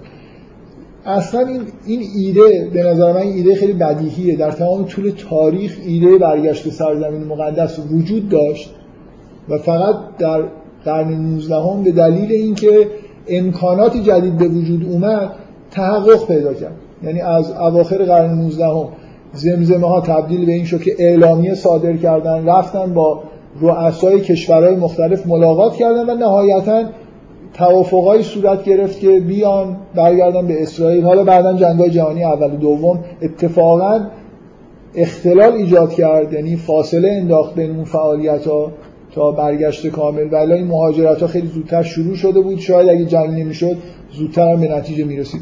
بعد از جنگ حالا با یه تبلیغات جدیدی که در اثر هولوکاست و اینا به وجود اومده بود به سرعت خیلی زیاد ظرف دو سه سال مهاجرت های وسیعی صورت گرفت و نهایتا اونجای دولت یهودی به رسمیت شناخته شد توسط سازمان مللی که خب تازه بعد از جنگ قدرت اجرایی خوبی پیدا کرده من می‌خوام بگم که کل ماجرا خیلی ماجرایی نیست که نه رفتی به جنگ جهانی دوم و هولوکاست و این حرفا داره که بخوایم روایت های دینی جعلی این شکلی بسازیم که نمی‌دونم جنگ جهانی دوم شد ما پاک شدیم تاریخ به وضوح نشون میده که حداقل 100 سال 130 40 سال صهیونیسم سابقه سابقه داره اسناد مدارک وجود داره که اینا چه فعالیتایی می‌کردن چه مذاکراتی انجام دادن.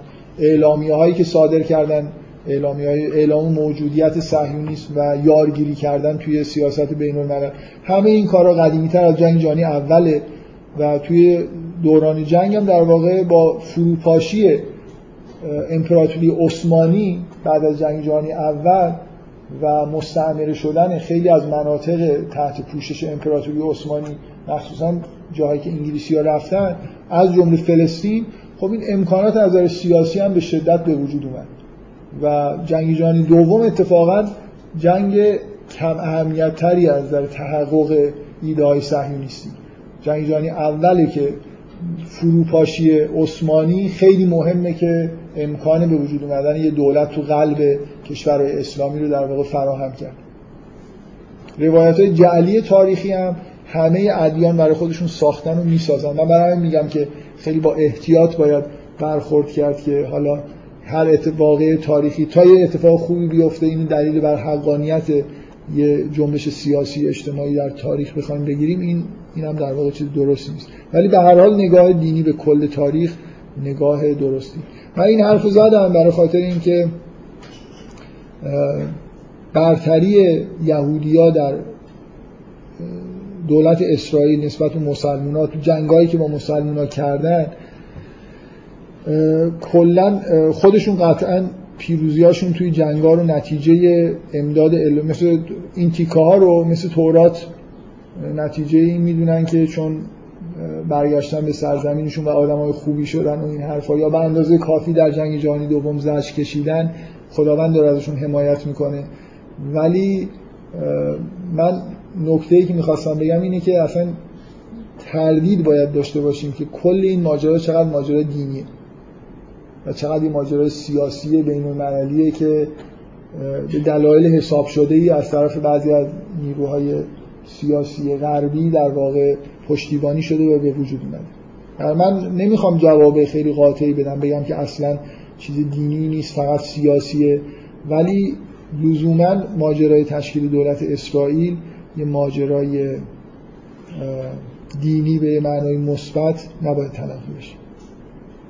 و این جنگ ها با این فضاحت هایی که توش بوده و هست نوع رفتار انگلیس نوع رفتار اسرائیلیا با مثلا فرض کنید مردم مسلمون اینا هم همه نشانه غیر دینی بودن و غیر حق بودن این گرایش هست در حال من وارد بحث سیاسی نمیشم بحث روز جامعه یهودی. فقط چون این سوال توی کلاس مطرح شد که آیا نمیشه برتری اسرائیلی ها رو توجیه دینی به معنای حقانیتشون کرد یا نه من دارم سعی کردم بگم که این ماجرای تشکیل اسرائیل.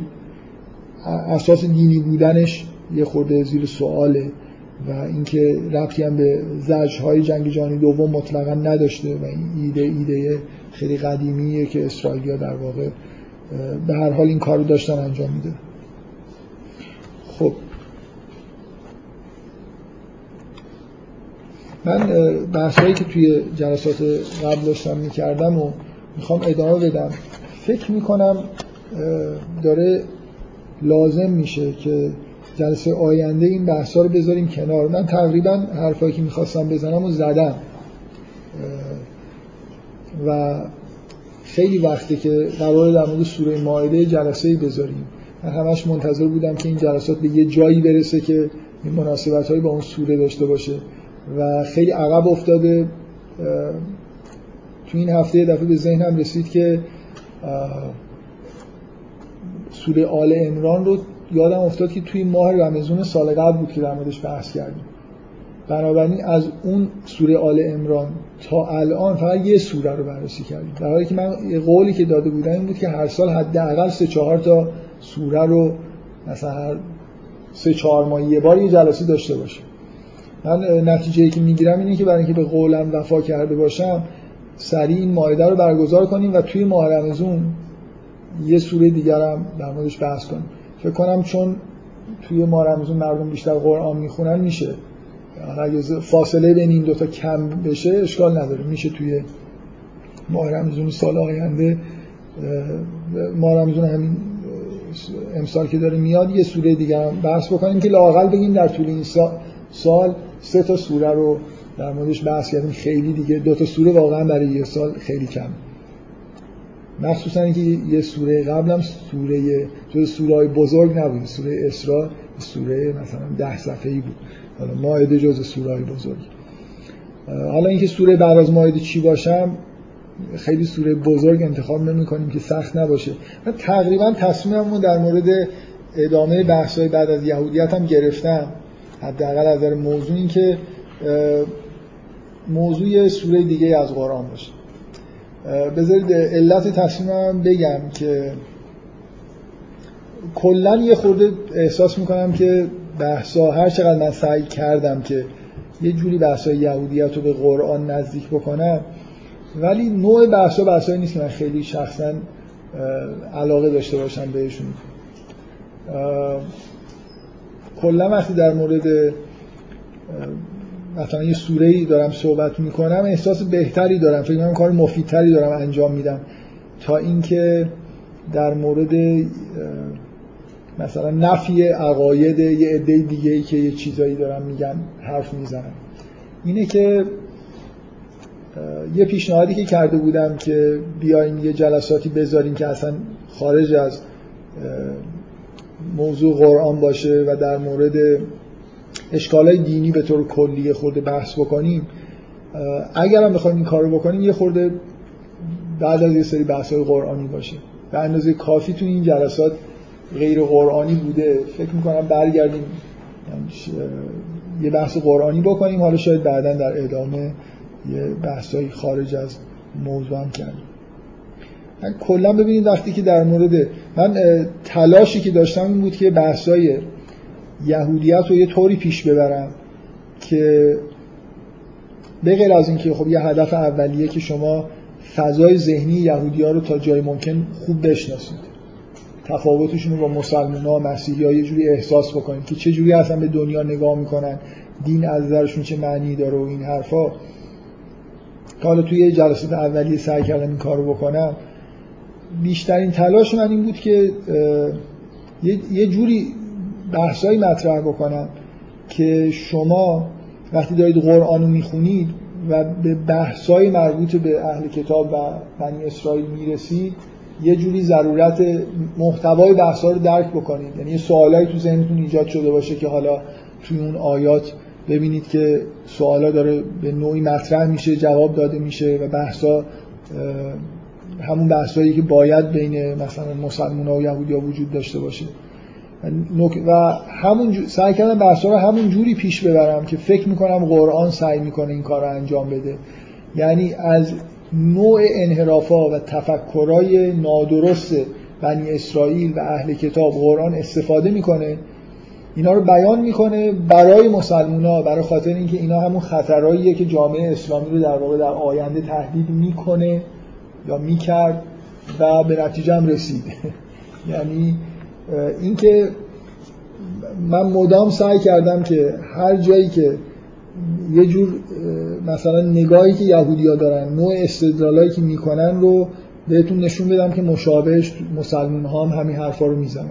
مثلا اگه یادتون باشه این بحث استدلال عقلی در مورد تحریف یا عدم تحریف قرآن رو اصلا از اینجا وارد شدیم که عینا استدلال مشابه یهودیا برای عدم تحریف تورات دارن.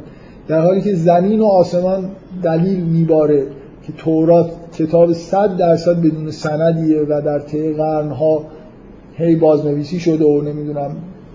الا بلا میگن که این عین کلام خداست و موسی برای ما آورده. پنج فصل اولش رو حاضر نیستن بگن یک کلمش از غیر خداست. و دلایلشون هر چقدر براشون دلایلی بیارید که به وضوح نشون میده که اینجوری نیست دلایل عقلی میارن که مگه میشه که مثلا کلام خدا تحریف شده باشه. از اینجا اصلا وارد یعنی شما خیلی وقتا وقتی حرفای یهودی ها رو میشنوید می‌بینید که چطور این نوع نگاه کردن این نوع استدلال کردن اینا رو به گمراهی کشونده باید بتونید برگردید و ببینید که های مشابهی که مسلمان کردن و می‌کنن رو یه جوری تصحیح بکنید. اگه یهودی ها همین همیشه با این احساس دارن زندگی می‌کنن که قوم مورد حمایت خداوند هستن مسلمان ها همین احساس دارن شیعیان هم همین احساس دارن. این احس... موضوع اینه که مسلمان ها فکر می‌کنن که اعتراض به یهودی ها که چرا فکر می‌کنن که قوم خدا هستن مشکل اینه که چرا اونا فکر می‌کنن قوم خدا هستن ما قوم خدا هستیم. یعنی قرآن مثلا ایرادی که داره می‌گیره که اینا میگن ما مثلا ابناء خداوند هستیم احبای خدا هستیم یا اون آیه جالبی که تو سوره بقره هست که میگه که اینا میگن که باید یهودی بشید تا رستگار بشید. مسیحی ها میگن باید مسیحی باشید تا رستگار بشید. مسلمان ها فکر می‌کنن که ایراد این حرف اینه که نه باید مسلمان باشید تا رستگار بشید. اونا چرا این حرف دارن؟ در حالی که همه این ایرادایی که گرفته میشه اینه که اصلا این حرف اساسا غلطه. جوابش اینه که هر کی که ایمان داشته باشه به خدا و آخرت و کار خوب بکنه رستگار میشه. مهم نیست که مسیحی باشه یهودی باشه یا مسلمون باشه و الی آخر. اینه که قرآن این حرفو داره می‌زنه نه اینکه اونا. و مثلا فرض کنید مسلمان ها میگن آره استدلال عقلی اونا که تورات تحریف نشده از غلطه برای اینکه تورات کتاب آخر نیست. قرآن کتاب آخری که باید محفوظ بمونه. و این استدلال عقلی در مورد قرآن کار می‌کنه که مگه میشه که قرآن تحریف شده باشه. من مرتب سعی کردم که همین نگاه رو منتقل بکنم و حتی شما که تو این جلسات میاید که اصولا شرکت تو این جلسات نشون میده که خیلی مثلا آدمای یه خورده انعطاف پذیرتری هستید نسبت به بعضی از عقاید مرسوم چون اینجا خیلی همه عقایدی که گفته میشه عقاید مرسوم نیست. ولی باز به نظر من تو همین جلسات مقاومت وجود داشته و داره نسبت به اینکه بعضی از این ایرادایی که قرآن به یهود و مثلا نصارا می‌گیره اینا عینا در مورد مسلمان صدق می‌کنه و اصلا اون تو قرآن ذکر میشه. نه برای اینکه یهودیا بخونن برای اینکه مسلمان ها بخونن. برای اینکه مسلمان ها سرنوشت بنی اسرائیل رو ببینن و بفهمن که چه مشکلاتی بوده مشابه اون کارا رو نکنن و همه اون کارا رو ما مشابهش رو کردیم و می‌کنیم. در من از اینکه این بحث این شکلی دارم می‌کنم خودم خیلی احساس خوبی ندارم. برای خاطر اینکه دارم درباره حرفای غلط حرف می‌زنم و هرچند ضروریه ولی خیلی از این حرفا مثلا گاهگداری که به یه نوع انحرافای جامعه دینی خودمون اشاره می‌کنم خیلی احساسم اینه که اینا حرفای تاریخ مصرف داره دیگه. یعنی ممکنه پنج سال دیگه اصلا یه همچین حرفایی نباشه.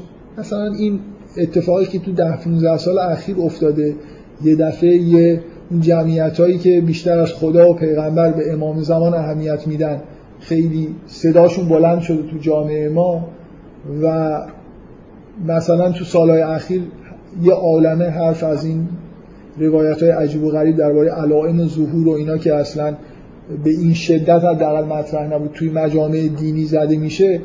کاملا ممکنه. حالا من یه جلسه اختصاص بدم در این مورد صحبت بکنم. بعد واقعا وقتی خودم گاهی میرم خونه فکر می‌کنم که ممکنه دو سه سال دیگه اصلا این موضوع کلا منتفی بشه. پایه درست حسابی که نداره آدم فکر بکنه که این خیلی مثل یه اتفاق گذراییه که توی یه جامعه دینی افتاده و حتی گاهگداری اگه کسی نیاد اقدامی هم نکنه مثلا خود به خود بعد از این مدت فروکش می‌کنه و محو میشه. به هر حال نوع این حرفایی که من در مورد حالا اشکالای مسلمونا و جامعه دینی خودمون می‌زنم خیلی به نظرم حرفای تاریخ مصرفدار می‌رسه. در حالی که حرفایی که در مورد قرآن می‌زنیم تاریخ مصرفدار نیست. یعنی وقتی در مورد یه سوره مثلا قرآن دارم حرف می‌زنم احساس نمی کنم که دو سه سال دیگه ممکنه این حرفایی که زدم از بین بره. در یه خورده من احساس خودم رو سعی کردم بیان بکنم که توی این چند جلسه اخیر خیلی این حس داشتم که دارم در مورد یه چیزایی حرف می‌زنم که مطمئن نیستم. ارزشش رو داشته باشه که آدم در موردش خیلی حرف بزن من یه, یه نکته ای هست این که گفتم یه, یه کتاب معروفی وجود داره. شاید یه جایی من به این موضوع اشاره کرده باشم. یادم نیست. تو این جلسات بوده یا یه کتاب معروفی وجود داره از انگلس. انگلس نفر دوم بعد از مارکس توی جریان مارکسیسم. یک کتابی هست به اسم آنتی دورینگ کتابی که انگلس بر علیه دورینگ نوشته. فکر می‌کنم الان توی دنیا از مردم دنیا اگه بپرسید که دورینگ کی بوده تنها چیزی که در مورد دورینگ می‌دونن اینه که دورینگ یه کسی بوده که انگلس بر کتاب نوشته. یعنی انگلس خودش آدم مهمی شد توی جریانات فکری قرنهای بعد از قرن بعد از خودش. همراه به دلیل همراهیش با مارکس البته. انگلیسی ها دوست دارن که سهم انگلس رو توی مارکسیسم زیاد کنن. مارکسیست های انگلیسی دوست دارن بگن خیلی ایده های مارکس و انگلس بهش داده. آلمانی هم که خب انگلس اصلا آلمانی که احساس خوبی نسبت به مارکسیسم دارن. این از این جریان که حالا یه روزی مارکسیسم کلا به عنوان یه جنبش افتضاح توی دنیا مثلا جا بیفته بعد احتمالا آلمانیا میگن این ایده های انگلس بوده انگلیسی ها میگن نه ایده های مارکس بوده.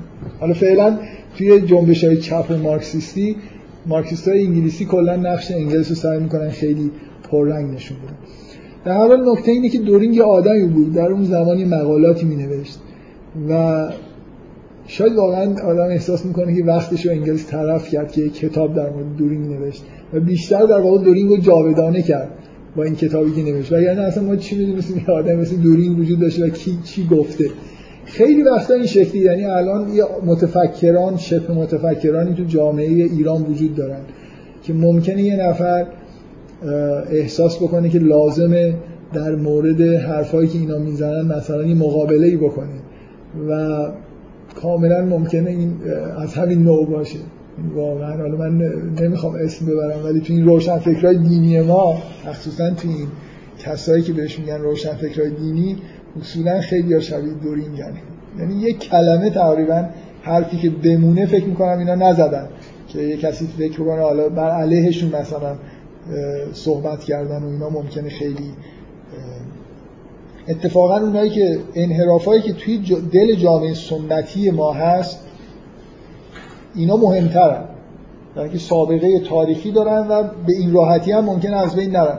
ولی این نوع انحرافایی که تو جامعه روشنفکری دینی ما هست اینا احتمالا بعضیاشون پنج سال دیگه اصلا کسی این حرفا رو نمی‌زنه و ممکنه به خیلی از این حرفا با دید تمسخر نگاه بکنه. مثلا حرفایی که آقای سروش میزن مثلا حالا بدترش هم واقعا یه نفر حالا سروشی که اسم بردم یه نفر دیگر هم اسم ببرن. یه بار خارج از جلسه حرف این آقای مشتهد شبستری شد و یه نفر به من گفت که یه مجله هست توش ایشون عقاید خودش بیان کرده. اصلا وحشتناک واقعا. وحشتناک. چقدر چه اصلا مثلا یه جورایی هرمنوتیکه من نمی‌دونم. وحشتناک یعنی به نظر من باز صد رحمت به دکتر سروش که بالاخره یه حرفای یه مقدار مثلا من همیشه اینو به عنوان سهم مهم دکتر سروش نه اینکه خود این ایده ایده مهمی باشه ولی بالاخره اینکه یه نفر اونقدر یه چیزی رو در یه مقامی باشه یه نفوذی داشته باشه و یه حرفی رو اونقدر تکرار کنه که جا بیفته این کار مهمیه. نه از توی به عنوان یه کار مثلا مهم فکری و فرهنگی به عنوان یه کار اجتماعی. یعنی گاهی ممکنه یه ایده توی کتابای فلسفی هست ولی جا نمیفته توی جامعه. یه نفر ممکنه بتونه بیاد با ابزار ادبیات با هر طریقی از سیاست استفاده بکنه و یه ایده رو جا بندازه. مثلا اصرار دکتر سروش فکر می‌کنم خیلی مؤثر بود توی اینکه حتی جامعه سنتی ایران هم تفکیک بین دین و معرفت دینی رو پذیرفته. اینکه یه چیزی داریم اون چیزی که من از دین می‌فهمم اسمش معرفت دینیه. یه چیزی هم به اسم دین هست. لزوما معرفت دینی مقدس نیست. ممکنه من بد فهمیده باشم. دینه که مقدسه.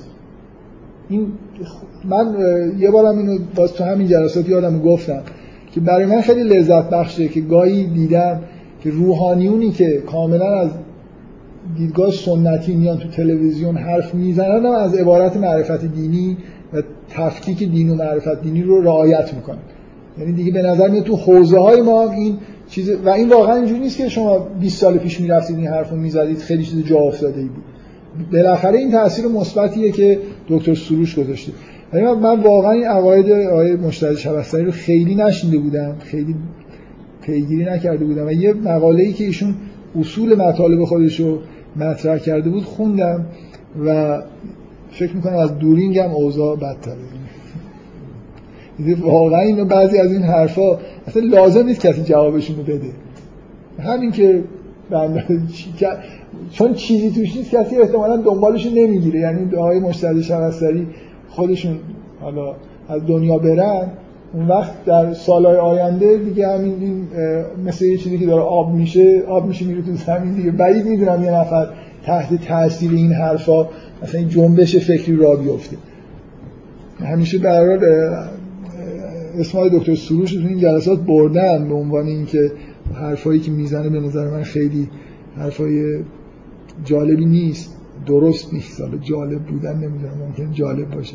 ولی کم کم دارم می‌فهمن که توی روشن فکرهای دکتر خیلی سطح بالاست. بقیهشون رو من خیلی پیگیری نکردم. حالا بگذاریم از اسم بردن. آدم یا یه چیزی که می‌خواد بگه باید کلا واردش بشه توضیح بده همین که یه اسمی رو من ببرم و مثلا برالش تبلیغات منفی بکنم خیلی جوان مردانه نیست. بگذاریم. من, من, من مطمئنا در علیه آقای مشتری شبستری هیچ سخنرانی چیزی نمی‌کنم یه بار حالا این بگذاریم. بحث, بحث انحرافی وارد این چیزا نشه. بذارید من یه چند نکته در مورد اون مسائلی داشتم می‌گفتم و ادامه بدم. فکر می‌کنم جلسه بعد از سوره ماهده جنبندی بکنم این بحث یهودیت رو تموم بکنم مثلا تو ماه رمزون یه کارش جدید شروع کنم فکر می‌کنم همون برگردیم به همون فعالیت یه خود مرسومتر خودمون که یه سوره قرآن رو در موردش بحث بکنیم. من مثلا کاندیدی که الان تو ذهنم هست سوره حجه ولی اینجوری نیست که تصمیم قطعی گرفته باشم. یا مثلا سوره مؤمنون یا هجر. من همینجور قرآن نگاه کردم لیستش رو دیروز. دیدم مثلا یه گپ بزرگی یه جایی هست که هیچ یه مجموعه سوره پشت سر هم هست که در مورد هیچ کدومش صحبت نکردیم. مثلا الان از اول قرآن که خب یه سری جل... تک جلسات داریم که اول قرآن تقریبا در مورد همه حالا مایده رو صحبت کنیم نسا و بذاریم مثلا یه چهار تا سوره بزرگ اول قرآن رو در موردش صحبت می‌کنم. حالا نسا بعد از یه سوره کوچیک انشالله میریم سراغش. بعد مثلا سوره یوسف هست بعد همینجوری سوره روم هست نور هست. یه جایی فکر کنم بعد از سوره یوسف تا سوره مریم مثلا هیچ سوره ای نیست. وسطش سوره هجر و مؤمنون و ایناست که سوره های جالبی هم هستن. خلاصه سه چهار تا سوره تو نظرم هست که یکیشو انتخاب می‌کنم. اگه شد حالا تو همین سوره مایده رو که صحبت می‌کنم هم تک سوره بعدی رو میگم که در مورد چی صحبت می‌کنم. هم یه سوره برای بحث مفصل تر کردنش رو انتخاب می‌کنم. سوره حج ویژگیش اینه که در مورد یه حکم در دو تا حکم مهم شریعت اسلامی تو سوره حج داره بحث میشه. و ما معمولا توی جلساتمون خیلی بحثی که یه چیز مربوط شریعت باشه انجام ندادیم. که مثلا در واقع یه جوری فلسفه احکام و اینا محسوب بشه بحث از این نظر برای من جاذبه داره که در مورد یه همچین سوره بحث بکنیم که داره به طور خیلی عمیقی یه فلسفه یه حکمی رو احکامی رو مطرح می‌کنه. سوره مؤمنون و هجر و اینا واقعا خودشون مستقلا سوره جالبی هستن. سوره هجر اون اطراف رعد و ابراهیم و هجر اینا سورایی هستن که حالا به نظرم کلا سورای جالبی حالا بذارید تا من یکی دو جلسه دیگه یه تصمیم قطعی بگیرم و در موردش رسما اعلام کنم. حالا تصمیم قطعی اینه که بحث بعدیمون بعد از یهودیت یه سوره باشه. حالا بعدا بحث آینده رو نمی‌دونم. بذارید من اون موضوعی که جلسه قبل داشتم گفتم دو تا چیز وجود داره دیگه. بعد از این حالا یهودیت رو بیان کردیم یه نکته مثل اینه که داریم سعی می‌کنیم تو این جلسات که یه بحثی رو با یهودیا پیش ببریم. انگار تو فضای ذهنی خودتون اگه فرض کنید اگه یه یهودی در کنارتون باشه چه جوری می‌تونید قانعش بکنید که از عقایدش دست برداره و چجوری می‌تونید قانعش بکنید که بعد از یهودیت دو تا دین دیگه اومده؟ ما مشکلی با اصل یهودیت به عنوان دین نداریم. مشکلی که داریم اینه که اینا ادیان بعد ادیان الهی بعد از خودشون رو نپذیرفتن. اساس بحثشون در واقع یه جوری وقتی بحث منطقی می‌خوام بکنن استناد به تورات و متون خودشونه. من سعی کردم بگم که متنا متنای موثقی نیستن. اولا ثانیا نوع مثلا برداشتی که اینا از متنا می‌کنن از جمله در مورد ظهور مسیح نکته اصلی در واقع نپذیرفتن ادیان بعدیشون همینه.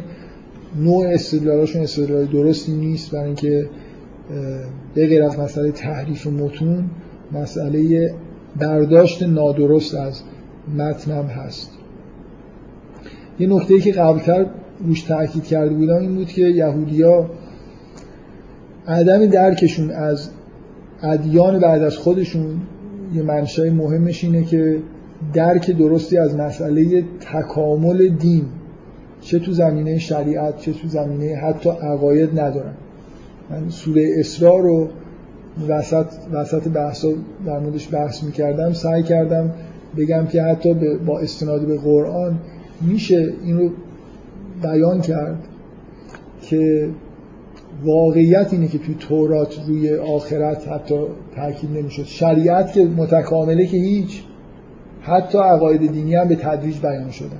این چیزیه که یهودی به شدت از نظر فکری باش مشکل دارن که چطور ممکنه ادیان بعدی اومده باشن یکی شریعت رو ملغا کرده یکی شریعت دیگه جدید آورده و اینو میگن که قابل پذیرش نیست. و معتقدن که ادیان بعد از خودشون دوچار تناقضن که از یه طرف یهودیت رو به عنوان پیشینه خودشون جز ادیان ابراهیمی میپذیرن از طرف دیگه شریعتشون مثلا با شریعت یهود فرق می‌کنه. مثلا سعی کردم یکی دو جلسه توضیح بدم که مشکل اینجا مشکل متنی نیست. مشکل درک نادرست از مفهوم شریعت و مسئله تکامل بشر به عنوان یه موجودی که حالا در حال تکامل بوده جامعه بشری و مسئله تکامل شریعت. جلسه قبل اون بحثا رو در مورد مسئله ظهور مسیح ادامه دادم که اتفاقا به جامعه دینی حال حاضر ما خیلی خیلی مربوط می‌شد. برای اینکه مسئله علائم ظهور و این حرفا خیلی در واقع توی یهودیت هم وجود داشت و باعث گمراهیشون در واقع شد. من این یه شاخه بحثی بود که چجوری می‌تونیم بفهمیم که یهودیات چرا دچار مشکلی شدن که نتونستن بفهمن که ادیان بعدی ظهور کردن و واقعا ادیان الهی هستن؟ و نکته دیگه این بود اون, جنبه بحث بود که از مکانیسم های تحریفی که توی یهودیت اتفاق افتاده سعی کنیم استفاده بکنیم و یه درکی پیدا بکنیم از اینکه جامعه های دینی مسلمون ها تحریف های مشابهی که توش اتفاق افتاده چی؟ بذارید من یه خاتمه ای برای اون بحث با یهودی ها از نظر اینکه اشکالاتی که در واقع اینکه چه یهودی ها رو چجوری میشه قانع کرد که دینشون دین درستی نیست. من سعی کردم استدلالای اونا رو بگم که اشکالش کجاست و استدلالایی که بر از طرف مسیحی ها و مسلمان ها می‌تونه ارائه بشه. مثلا در مورد ظهور حضرت مسیح چیا هست که اینا خب خیلی استدلال عقلی به معنای واقعی کلمه که نمی‌تونن باشن بحث و بحث های تاریخی و متنی اصولا بین ادیان. و حالا یه نکته ای که می‌خواستم الان در موردش صحبت بکنم اینه که شما جدای از حرفایی که مسلمان ها مسیحی ها یهودی ها می‌زنن یا هر سنتی که هر جایی پا گرفته شما واقعا اگه بخواید برید تحقیق بکنید که جامعه یهودی یهودی چرا ایمان دارن چطور ایمان دارن و چرا نمیپذیرن استدلالای مثلا مخالفین خودشونو مثلا استدلالای واضحی که وجود داره که متن تحریف شده در اختیارشون هست و این متن متن نمی‌دونم تهیه شده توسط از موسی نیست و این حرفا. واقعیتش اینه که اعتقادات یه جامعه اعتقادات سنتی یه جامعه مثل مثلا جامعه یهودی اصولا یهود یهودی بودن یه انتخاب منطقی نیست. منظورم اینه که یه جامعه سنتی نوع یهودی ها به توسط استدلال های عقلی یهودی نمیشن که شما بخواید با استدلال های عقلی و بحث های این شکلی یهودی بودنشون رو ازشون بگیرید. معمولا توی یه جامعه سنتی مکانیزم پذیرفتن سنت چیز دی... چیزهای دیگه ایه من یه خود می‌خوام در مورد این بحث بکنم که چرا یه یهودی از نمی‌تونه از عقاید خودش دست برداره؟ هر چقدر هم که شما می‌خواید استدلال بکنید نمی‌تونید جامعه یهودی رو دچار فروپاشی بکنید از نظر اعتقادی. دلیلش هم واقعا اینه که با این نوع بحثا اعتقاد پیدا نمی‌کنن شما شما وقتی می‌خواید یه چیزی رو از بین ببرید باید علت به وجود اومدنش رو ببینید واقعا چیه. سعی کنید اون علت رو از بین ببرید. علت اعتقادی یهودی بحثای عقلی که شنیده نیست بنابراین اینجوری هم از بین نمیره. چجوری توی جامعه سنتی اعتقاد به وجود میاد؟ من این حرفا رو در مورد یهودی های سعی می‌کنم توضیح بدم. ولی جامعه سنتی دینی ما هم همینطوریه مسیحی هم همینطوری همه جا سنت اصولا به با این مکانیسم های خاصی خودش رو تثبیت می‌کنه. نه لزوما با بحث های عقلی. ببینید چیزی که برای یهودی قابل پذیرش نیست اینه که شما اگه یهودی باشید و بخواید دین خودتون رو ترک بکنید به یه معنایی از نظر اعتقادی شما دارید به همه اجداد خودتون پشت می‌کنید. توی جامعه وقتی عقاید سنتی به شما به ارث رسیده این مشکلی که وجود داره اینه که اگه حرفایی که مسیحی ها می‌زنن درسته پذیرشش از طرف یهودی معنیش اینه که اجداد این در جامعه یهودی مثلا مخصوصا وقتی مسیحی ها میگن که مسیح کشته شده واقعا به دست یهودی ها یعنی یهودی ها باید بپذیرن که آدمایی که در اون زمان از مسیح بودن و یهودی بودن بعضیاشون آدمای از نظر یهودی ها سرشناس و معتبری هستن مرتکب قتل یه پیامبر شد باید بپذیرن که تمام این دانشمندا و علما و عرفای بزرگ یهودی در از مسیح به بعد همه آدمای گمراهی بودن. ببین ما شخصیت هایی توی تاریخ یهود داریم. می‌خوام بگم اون مانع احساسی که وجود داره که یهودی نمی‌تونه دین خودش رو کنار بذاره اینه که یه آدم علمای بزرگی وجود دارن عرفای بزرگی وجود دارن. اینا های بعد از مسیح هستن. که ادعاهای بزرگی در موردشون وجود دارن.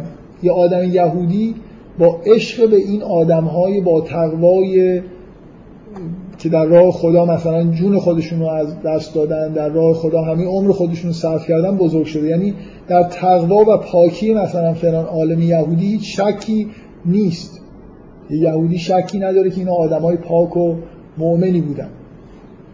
حالا اگه اگه مسیح رو یهودی ها کشتن و دین یهودی باید منقرض می شده اینا یه جوری آدمای اهل باطل بودن. نمی‌دونم منظورمو می‌فهمید یا نه.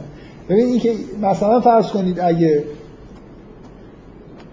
الان تو جامعه اهل سنت مقاومت در مقابل شیعه شدن اساسش اینه که اگه شیعیان راست میگن از شیخین جنایتکار بودن. بابا اینا شیخین بعد از پیغمبر براشون مثلا در حد همون احساسی که شما در مورد حضرت علی مثلا دارید اینا کم و بیش در مورد ابوبکر و عمر داره اگه شیعیان راست میگن و پیغمبر حضرت علی رو به عنوان جانشین خودش تنصیب کرده جامعه اهل سنت با عشق به عمر و ابوبکر و اینا بزرگ میشن. این از احساسی صد بزرگیه در مقابل پذیرش یه حرف مخالف. چیزی که حرفی که من دارم می‌زنم و خیلی نمی‌خوام بحث کنم در موردش اینه که عقاید سنتی اینجوری پاورجا میمونن که شما در مورد مثلا یه مکانیسمش اینه. شما در مورد شخصیت های تاریخی از بچگی احساساتی پیدا می‌کنید. احساسات خیلی عمیقی که حتی پاک بودن شما ممکنه تحت تاثیر داستانهایی که در مورد پاکی فلان آدم شنیدید اصلا به وجود اومده. می‌دونی منظورم چیه؟ یه نفر ممکنه به دلیل علاقه شدیدی که نسبت به حضرت عمر داشته یه عالم مثلا آدم خوبی شده. حالا شما دارید بهش میگید که اینا جنایتکار بودن. اینا بزرگترین جنایتکارهای تاریخ هن که مثلا بعد از پیغمبر خلافت رو غصب کردن. این احساساست که مانع میشه. من می‌خوام بگم علت این حرفا رو دارم می‌زنم اینه که واقعا یهودیا خیلی موضع غیر منطقی دارن. اینکه حرامه که در مورد نمی‌دونم اسناد و مدارک تورات تحقیق بشه یهودی ها موضعشون در مقابل این همه تحقیقات زبانشناسانه و تاریخی در مورد عدم سندیت و تورات اینه که جواب نمیدن. میگن اینا کارهای شیطانیه. اینکه اینکه یه جامعه توی دنیا داره زندگی می‌کنه یه جامعه دینی. که رسما غیر منطقی حرف می‌زنه. و کاری به کار مثلا محافل آکادمیک نداره. مسلمان اینجوری نیستن. مسلمان نمیگن بیان محکوم بکنن بگن آقا چرا رفتید اسناد مدارک مربوط به قرآن رو بررسی کردید؟ مسیحی ها هم کم و بیش که حالا ما خیلی من... مسیحی ها رو محکوم می‌کنیم که بحثاشون از دور از منطقه ایمان رو غیر ضد عقل می‌دونن و این حرفا باز با این حال شما برخورد جامعه مسیحی با عقاید ضد مسیحی رو خیلی خیلی منطقی تر می‌بینید. لاقلی بخش عمده از جامعه مسیحی همیشه عکس های منطقی نشون میدن. سعی می‌کنن جواب بعضی از اشکالات رو بدن. برای این بحث دارم من مطرح می‌کنم که واضحه که جامعه یهودی اصولا با استدلال منطقی خیلی سر و کار نداره. و هر چقدر من الان میام این بحثا رو کش بدم استدلال منطقی بیارم هی بیام در مورد عدم سندیت تورات صحبت کنم یا بگم آقا اصلا این تورات اون معنی که اونا میدن رو ازش استنباط می‌کنن نمیده و این حرفا این اینا به درد این نمی‌خوره که شما با یهودیا مواجه بشید. برای اینکه یهودیا موانع خیلی خیلی زیادی در مقابل از دست دادن ایمانشون هست. اونم اینه که تاریخی پشت سرشون هست که جدا شدن از ایمان یهودی به معنای نفی همه اون تاریخه. اون تاریخ براشون تاریخ مقدسی. اینجوری بار میان که ده ها مثلا عالم دینی رو بهشون معرفی میشه که اینا اصله تقوا و علم و مثلا عرفان و این حرفا بودن. و من دارم از این خطر در واقع و هر جامعه سنتی این خطر درش وجود داره که بر اساس اعتقادات خودشون افراد مقدس رو شناسایی می‌کنن. و بعد اعتقاد به مقدس بودن اون افراده که اعتقاداتشون رو در واقع یه جوری پابرجا نگه من یه بار خیلی خیلی وقت قبل یه اسمم برای این موضوع گذاشتم. چون مثلا یه چون اینجا یه دوره دیگه. یعنی مقدس بودن اون افراد به دلیل درست بودن اعتقادات درست بودن این اعتقادات هم یه جوری برمیگرده به اینکه اون مگه میشه اون آدما همه اشتباه کرده باشن؟ من مثلا میگن دور هرمنوتیکی به این چیزا میگن دور فلان چیز. من یه بار گفتم اسم اینو بذاریم دور سنتی. سنت بر اساس این دور بنا میشه. آدمای خوب اینا هستن چون اینا خوبن پس ما حرفامون درست. شما توی الان برید با علمای شیعه بحث بکنید. مگه میشه شیخ توسی اشتباه کرده باشه؟ شما بگید که این حکم مثلا جز احکام تحریف شده است.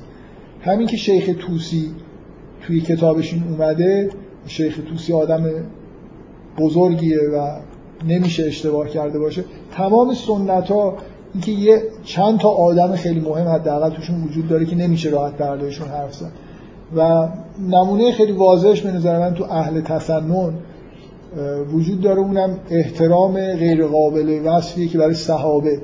می احترام نامعقولی که اهل سنت برای صحابه قائلن. نامعقول میگم از این جهت که شما وقتی به اهل سنت میگید آقا همه این صحابه رو شما مقدس می‌دونید. اینا بعد از چند سال همه با هم جنگیدن. چطور اینا همه برحقن همه مقدسن؟ جوابی نمیشنوید از اهل سنت. به غیر از اینکه این به ما نیومده که در مورد این چیزا حرف بزنیم. یعنی چی به ما نیومده در این چیزا حرف بزنیم به وضوح بعد از پیغمبر اینا شکاف بینشون ایجاد شده همدیگه رو دادن کشتن. بنابراین نمیشه همشون مقدس باشن. بینشون بعضی مقدسن و حتما یه تعدادشون نامقدسن به دلیل این جنگایی که پیش اومده. آدمای مقدس با هم دیگه نمیجنگن. ممکنه دو طرف یه جنگ هر دو طرف نامقدس باشن. ولی نمیشه هر دو طرف مقدس باشن.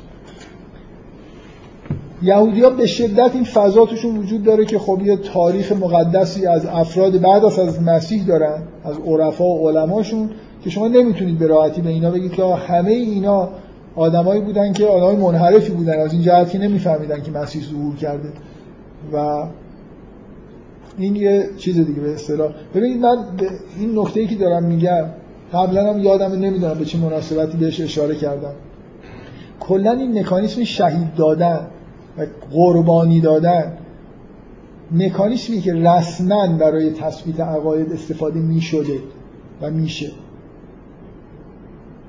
می‌دونی منظورم چی؟ یعنی چرا چرا پای بت ها قربانی می‌کردن؟ برای اینکه وقتی که یه جامعه مثلا روستایی در پای بت خودش یه آدم رو سر می‌بره دیگه نمی‌تونه به راحتی قبول بکنه که این بت هیچی نیست. موهومه. بعد اون جواب خانواده شهدا رو کی میده؟ یه پیرمردی وقتی سه تا پسر خودش رو زیر این بت سربری حالا یه پیغمبری میاد میگه بابا این بت اصلا مجسمه از خودتون ساختید این هیچی نیست. چطور ممکنه این جامعه بپذیره که هر سال یه نفر رو پای این بت کشته؟ بعضیا داوطلبانه کشته شدن شهید شدن. تو اینجوری هم فکر نکنید که به زور می‌گرفتن میکشتن. یه جامعه بت پرست که قربانی می‌کردن غالبا حتی شاید اینجوری بوده که آدمی که قربانی می‌شد داوطلبانه در راه مثلا می‌رفته خودشو مثلا یه به هر حال همشون یه جور اعتقاد به زندگی پس از مرگ و اینا داشتن که اگه کسی اینجا سرشو ببریم مثلا یه خیلی خوشبخت میشه. و وقتی یه جامعه سنتی قربانی میده اعتقاداتش تثبیت میشه. و یهودیا دین سنتی قدیمی هستن که 2000 خورده سابقه دارن و زیاد شهید و قربانی زیاد دارن. و حالا پذیرش این که از یه جایی به بعد همه این آدمایی که بودن همه این زجرایی که کشیدن بی... شما به جامعه یهودی بگید بابا تمام این زجر دو هزار ساله که بعد از فروپاشی معبد کشیدید اینا بیخود بوده اصلا.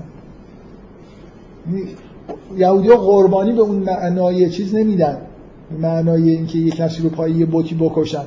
ولی زجر زیادی می‌کشن مثلا به دلیل اینکه شریعت رو رعایت می‌کنن توی به عنوان اقلیتی در جوامعی که به شدت اینا رو واقعا این عبارت توی یکی از این کتابایی که من معرفی کردم اینجا هست که نقل میشه یا آدمی تو قرون وسطا اعتراض می‌کنه به مسیحی ها که این رفتاری که شما با یهودی ها می‌کنید با سگ هم درست نیست آدم بکنید یه, یه در طول تاریخ دو هزار سال توی جوامع مسیحی زندگی کردن و حالا واقعا 1700 سالش مثل سگ زندگی کردن.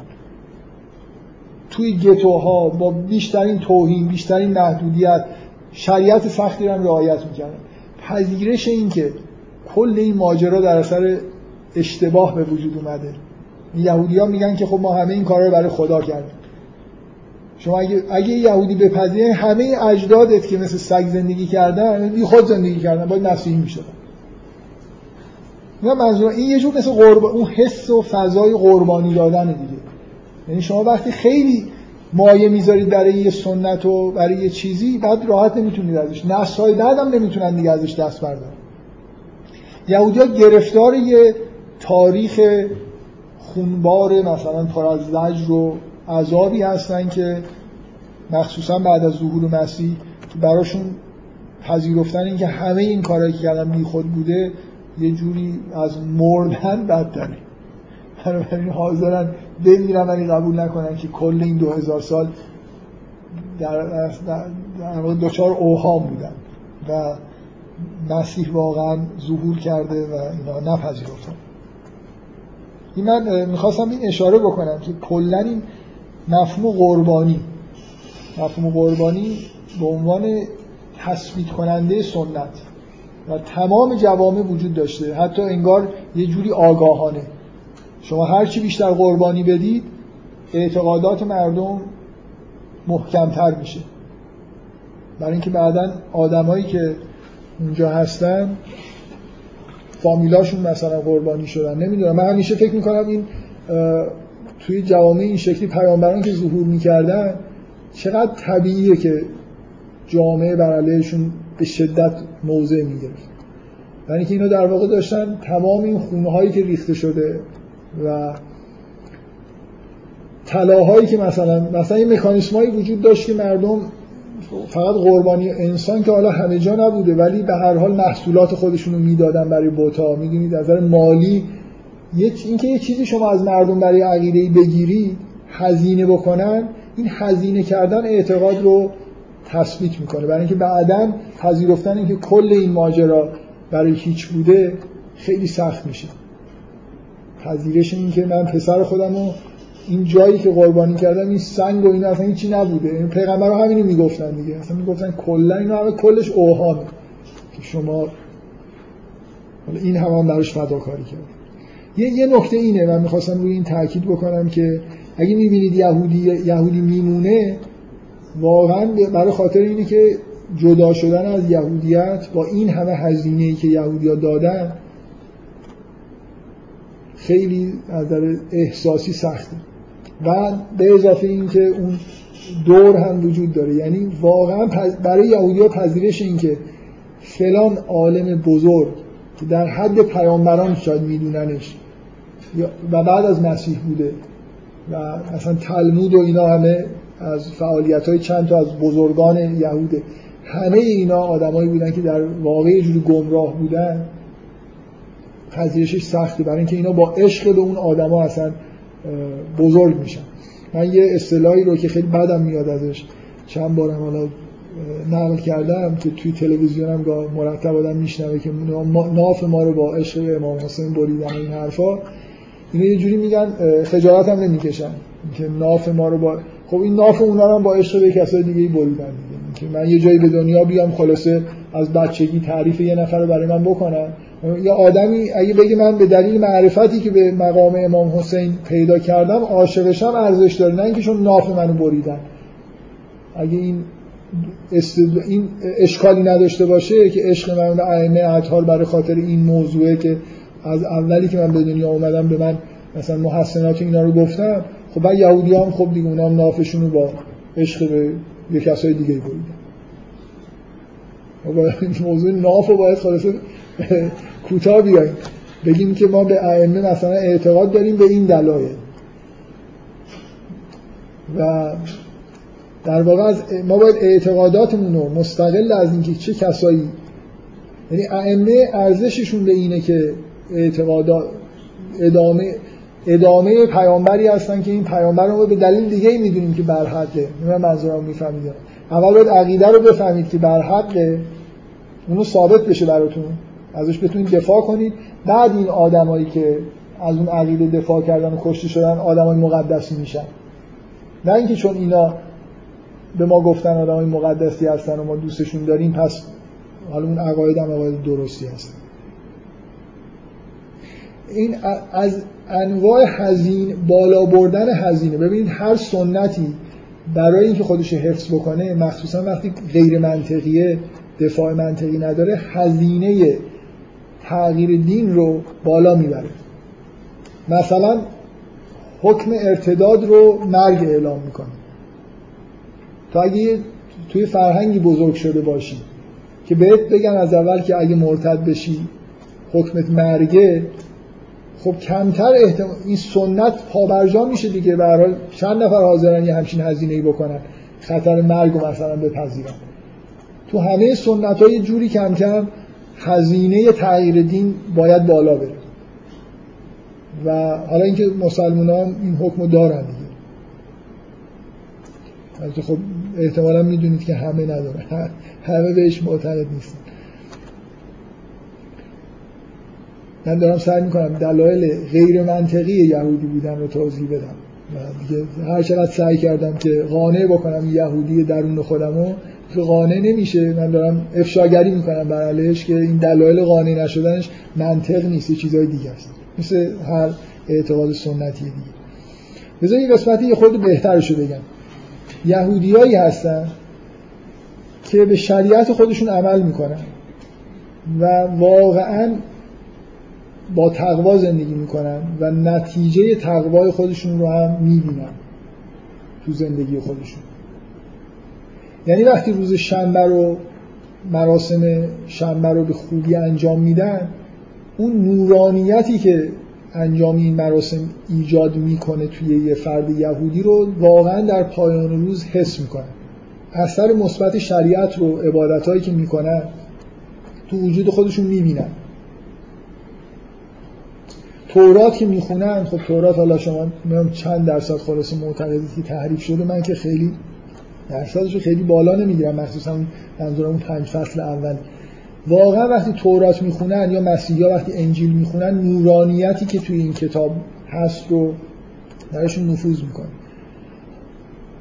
در مکانهای مقدس خودشون که عبادت می‌کنن حضور تو مکان مقدس تاثیر معنوی عمیقی روشون می‌ذاره.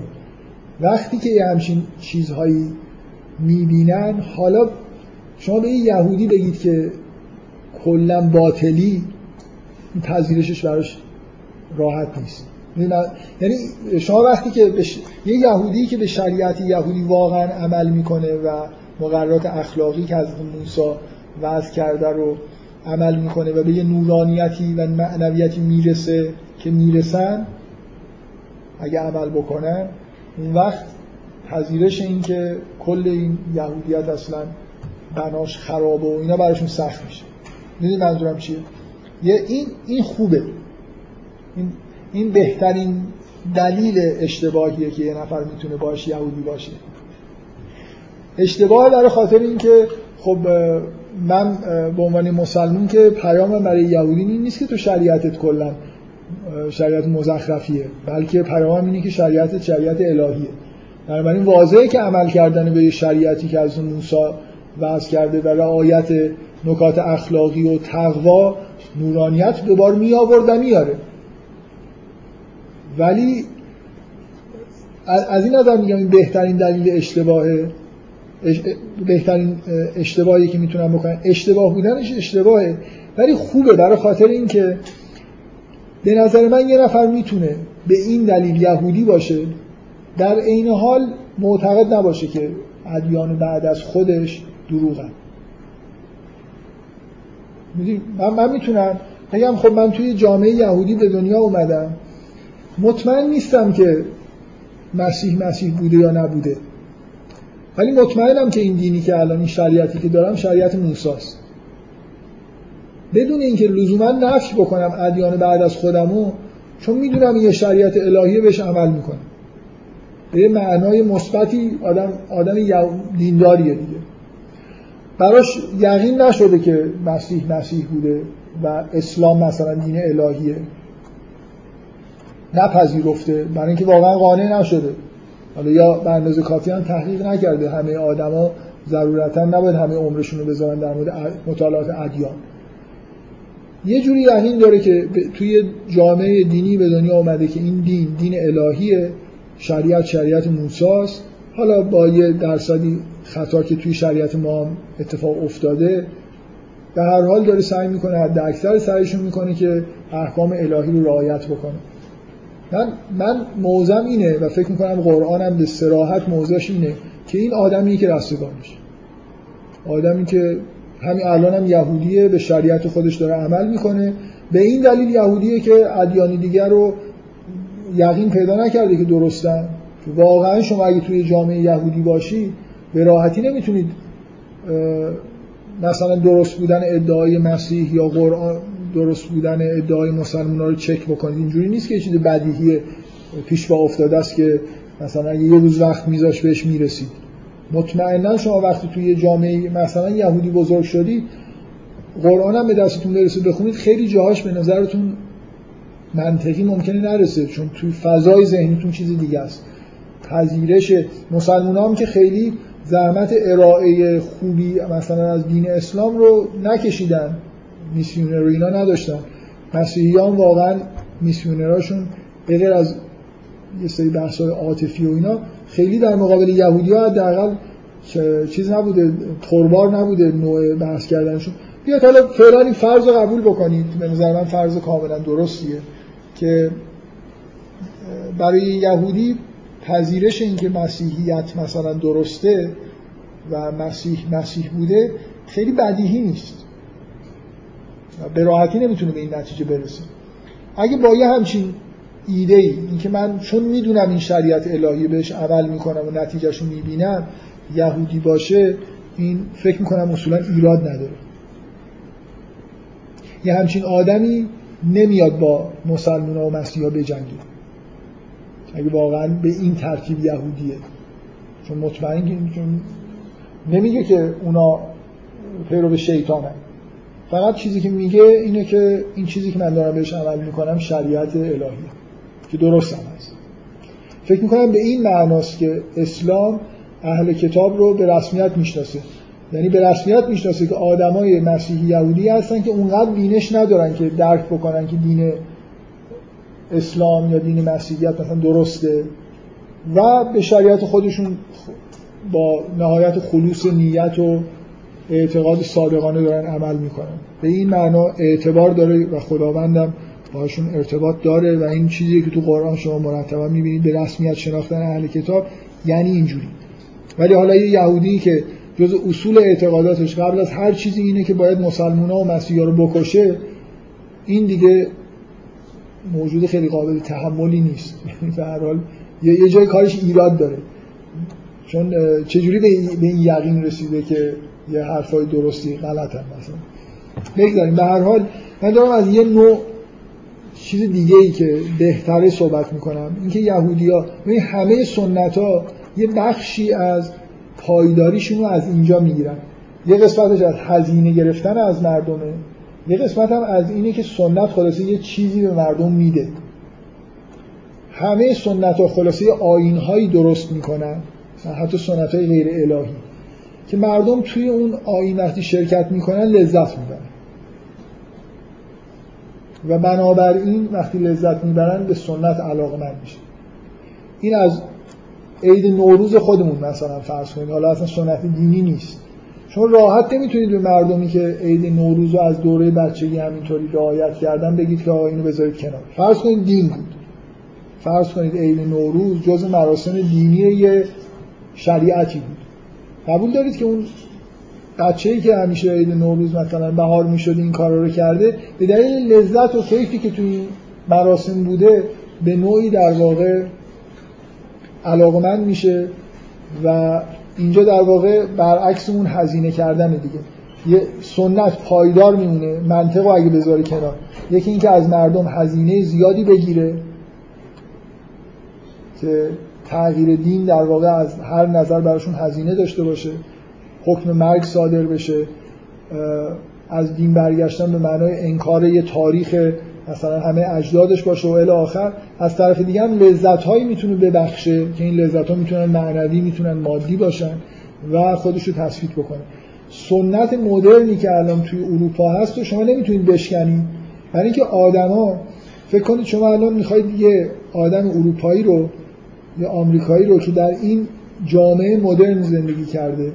بدون دین زندگی کرده و بیشترین کاری که توی زندگیش انجام داده همون کارهای بیشترین لذت هایی که تو زندگیش برده از چیزهایی که از نظر مثلا شهر اسلام حرام میدن حالا شما به همچین آدمی بیاید بگید که کل این زندگی اصلا مبناش اشتباس تمام روابط خارج از شهری که داشتی اینا زنا حساب میشه.